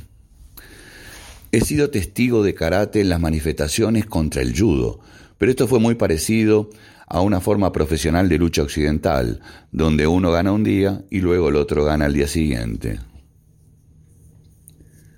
El karate de la prefectura de Okinawa es diferente. Es un verdadero budo realizado por Kinjo Jihan y un verdadero tesoro cultural si se transmite de manera correcta y honesta. Conozco a Kinjo Jihan desde hace siete meses y ahora es el momento de que todos en Osaka conozcan a este pequeño y penetrante individuo. Una nota interesante y lo que realmente me llamó la atención con respecto a Kim Jihan fue el hecho de que varios de sus estudiantes mayores también poseían su misma actitud de budoka, una imagen de, aspecto, de espejo perdón, de su Jihan. Fue al hablar con los adultos mayores cuando descubrí la filosofía del budo de Okinawa y el camino del karate. Era como caminar a través del tiempo y encontrarme con todo lo que está escrito, vivirlo y respirarlo, pero aquí en Osaka. Descubrí que estos estudiantes eran especiales, eran uchideshi, pero al estilo de Okinawa. Parte de la información de este artículo puede parecer extraña, pero no para el japonés promedio. Extraño en el sentido de las que personas que viven hoy en Japón moderno aún se adhieren a los principios y prácticas tradicionales de las artes marciales. Si usted no conoce la mentalidad japonesa, le resultará difícil comprender lo que escribo, debido a la relación de tipo sumiso que muchas veces existe entre un maestro de artes marciales tradicionales y su aprendiz.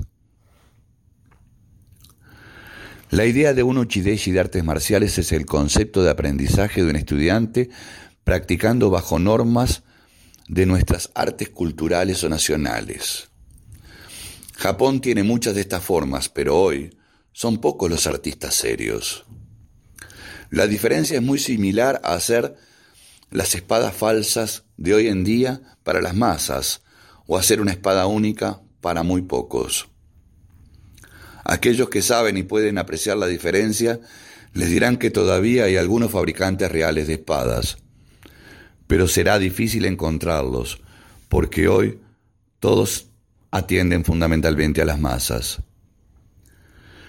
Al discutir esto con un hombre común, el hombre común se preguntará si todavía se están haciendo, y cuando se le diga que cierto artista real todavía está haciendo esto, se preguntará, ¿y por qué?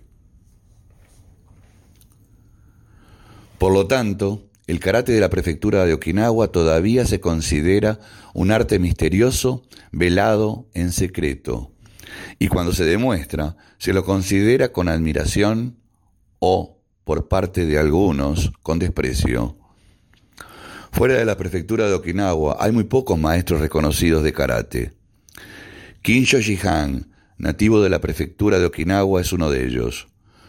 Un discípulo de Chibana Chosin Dai Sensei y poseedor del grado de noveno Dan Hanshi, otorgado por la Asociación de las Virtudes Marciales del Japón.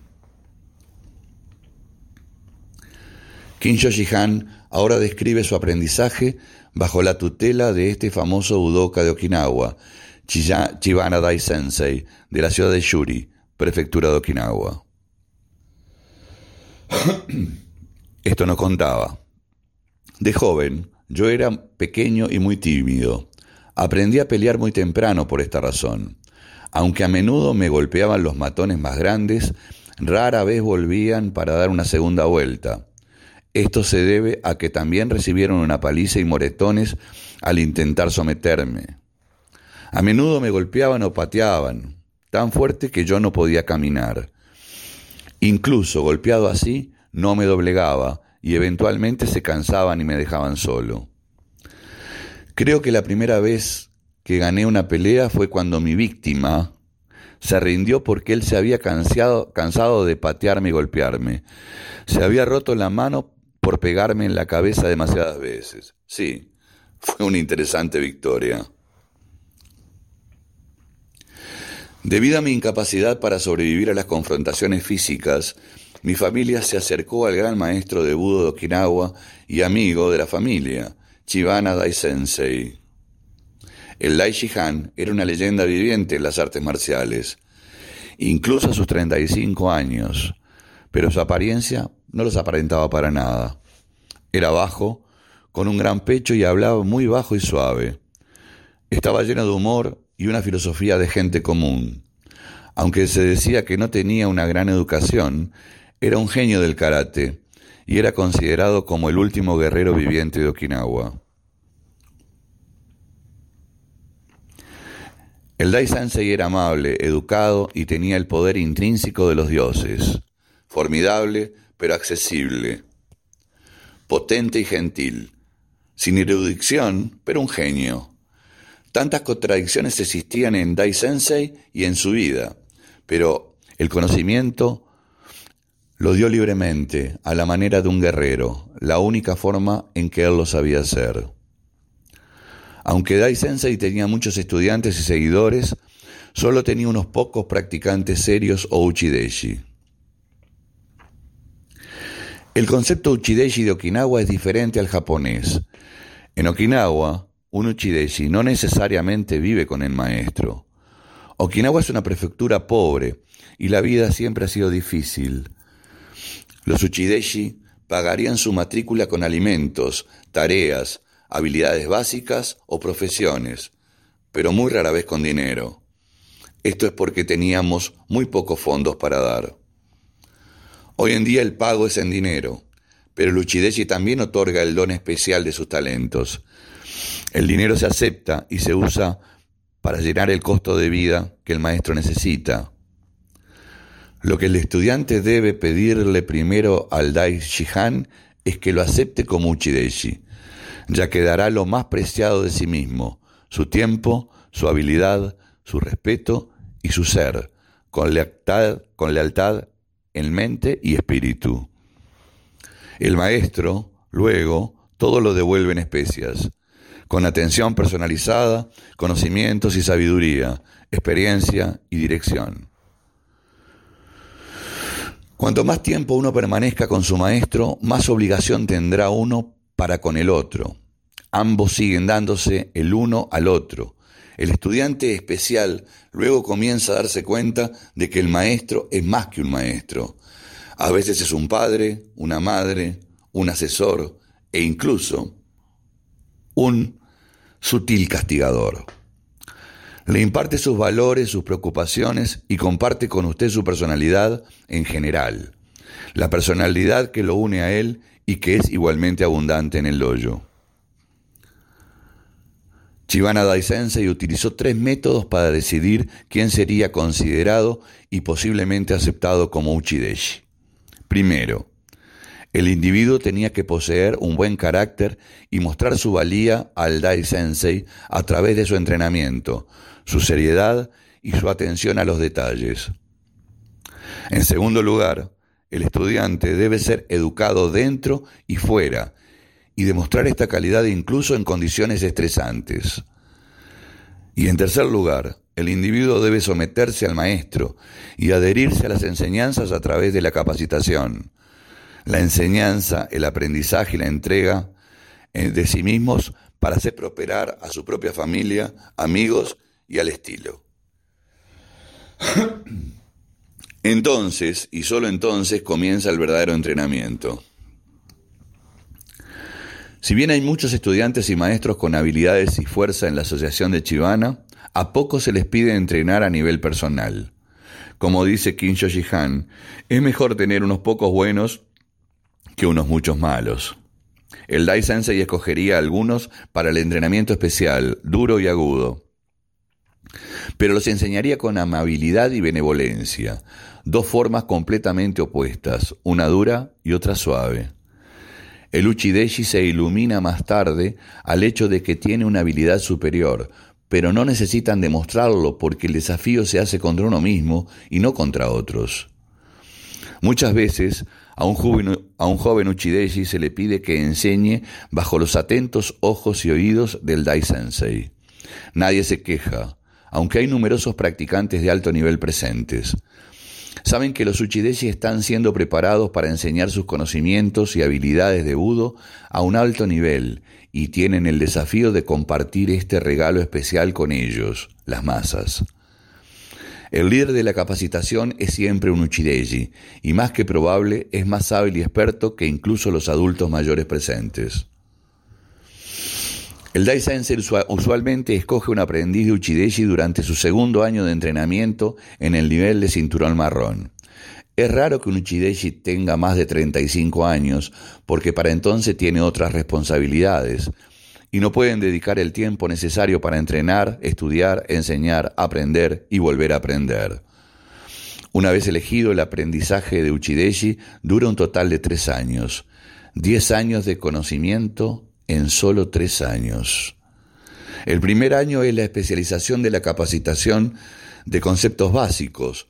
Todo sobre los conceptos básicos se aprende y se enseña, luego se vuelve a enseñar y se vuelve a aprender. Este ciclo continúa por un año. Aprendes el arte de enseñar enseñando a los que no saben nada. Eres desafiado en todas las áreas, física, mental y espiritual. Después del primer año de capacitación de aprendices, ya no se esfuerza por aprender el sistema, se convierte en parte del sistema. Empiezas a asumir las características básicas, rasgos y comportamientos del Dai Sensei. El Dai Sensei y el Uchideji se convierten en uno. Es en este momento que el ego y la vanidad entran en juego. Uno pregunta, ¿qué es más importante? El profesor o el alumno. La relación Enji o interdependencia mutua es un concepto de Okinawa que es difícil de entender. Sin estudiantes no hay profesor y sin profesor no hay estudiantes. Uno no es mayor que el otro. El profesor simplemente ha viajado más en el camino. Cuando uno realmente entiende este concepto, el Deji es capaz de ver al maestro y a sí mismo en la perspectiva correcta. Chivana Dai Sensei fue un maestro bueno y amable. Nunca fue ruidoso, ruidoso ni irritable, sino que llevaba la máscara de la paz. Pero su otra máscara, la de un practicante de budo, a menudo, a menudo era atemorizante y llena de poder, y creaba un asombro en aquellos que lo observábamos. Cuando uno Chideji enseñaba, Chivana Dai Sensei siempre criticaría, nunca en privado, sino a la vista de todos. Si bien muchos forasteros pueden estar a la defensiva en este tipo de crítica abierta, un estudiante de Budo diría, gracias, Dai Sensei, por permitirme verme a mí mismo, ver mis necesidades y trabajar en mi perfección de carácter a través del entrenamiento. Aprendiendo y enseñando. Un verdadero estudiante busca la crítica para ayudarse a crecer. Las críticas de los maestros muestran que el maestro realmente está preocupado por este crecimiento. El Dai, el Sensei solo criticaría porque se preocupaba profundamente por su Uchideji y quería que estos fueran lo mejor que pudieran ser, un verdadero practicante de la escuela del bosque pequeño. El Dai Sensei nunca criticó a un individuo para que se sintiera mal o inferior.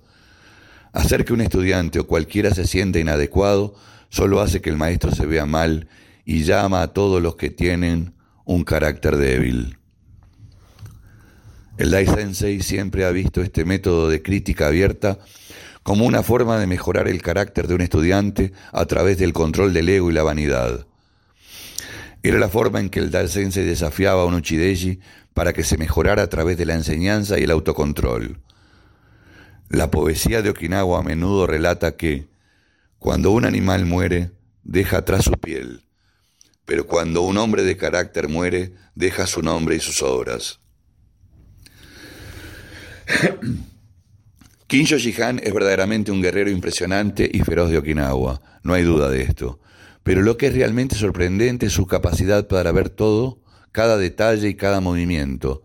Se observa y lo analiza. Nada se pierde, se desecha o se da por sentado. Una vez más, Kinjo Jihan afirma que, en esta, que esta es la forma del verdadero Budo de Okinawa. Un método de supervivencia aprendido a través de la experiencia y reforzado por Chibana Dai Sensei. Todo lo que ha aprendido y en todo lo que se ha convertido hoy proviene de Dai Sensei. Con esta, firme creencia, Kinjo Jihan muestra su carácter fuerte y su humildad. Un proverbio, japonés dice que un árbol es conocido por su fruto, así es un maestro conocido por sus alumnos.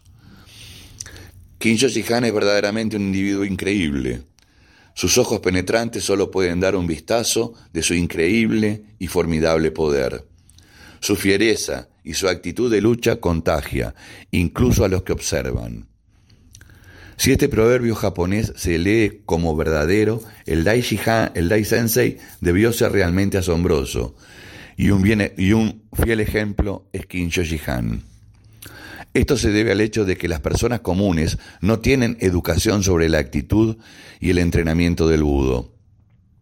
Ven este arte del budo y se asustan, y como animales carroñeros prefieren comer estiércol.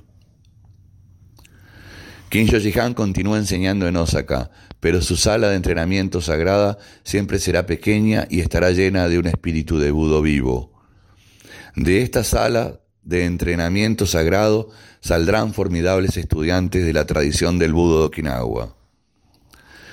Kinjo Jihan también se apresura a decir que el karate Budo no es para todos. El karate de Budo está reservado solo para aquellas personas que son de naturaleza seria y que desean explorar las profundidades de sí mismos a través de un entrenamiento duro en una realidad en vivo. Sin esta realidad, Kinjo Jihan agrega que, no estás haciendo karate del estilo de Okinawa, estás haciendo karate de masas, lleno de estiércol y agua. Es una declaración que él y sus alumnos especiales puede respaldar, pero también una declaración que nunca será aceptada abiertamente. Estos son los principios que Kinsho Jihan se esfuerza por transmitir a sus alumnos especiales. Su maestro, Chibana Dai-sensei, continúa enseñando en la tradición de su maestro y del maestro de su maestro. Ni Kinsho Jihan o Chibana Dai-sensei han cambiado o variarán jamás su andar por este camino. Kinsho Jihan termina explicando esta filosofía. Es fácil seguir los principios de uno cuando su estómago está lleno y sus facturas están pagadas. Pero cuando comprometes tus principios aceptando dinero de personas que se sabe que nunca se adherirán a la filosofía del karate budo, te conviertes en un seguidor del camino del karate de salón. Cuando un extraño mirando hacia adentro, como perdón, como un extraño mirando hacia adentro, también veo esta visión de la filosofía. Es evidente que el karate budo no es para todos, y esto es tan claro como la nariz de mi cara. Kinsho Jihan, aunque no puede estar en desacuerdo, enseña dos métodos de karate para mantener la sala de entrenamiento activo. Un grupo es el estudiante común que entrena y progresa a un ritmo lento pero constante. El otro grupo es mucho más pequeño y notablemente diferente. Son intensos y duros como una roca en el medio del río. Recibe las instrucciones personales de Kinjo Jihan y luego transmiten estas enseñanzas a los demás. Kinjo Jihan simplemente afirma que estos son sus uchideshi, sus estudiantes especiales del budo.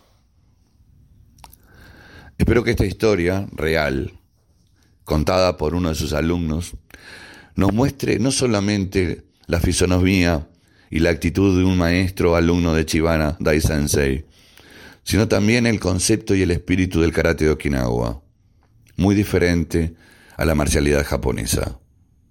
Nos vemos en el próximo Dojo Apuntes. Recuerden, cuídense mucho.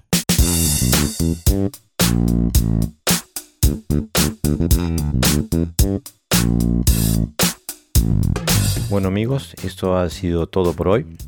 Espero que lo hayan disfrutado. Para el episodio que viene tengo dos grandes temas, dos grandes entrevistas. Eh, hablamos con Gerardo Valves Sensei sobre lo que es el TODE, el original karate okinawense. Y también tengo una entrevista con un emprendedor del karate, James Pankrivitz Sensei, eh, un británico radicado en Okinawa, el padre del Dojo Bar, entre otras cosas, y ahora el fundador de Bujin TV, que es un nuevo emprendimiento para las artes marciales en general y el karate en particular que vendría a ser como un Netflix del karate. Eh, no se lo pierdan este, en el próximo domingo, en el episodio 42.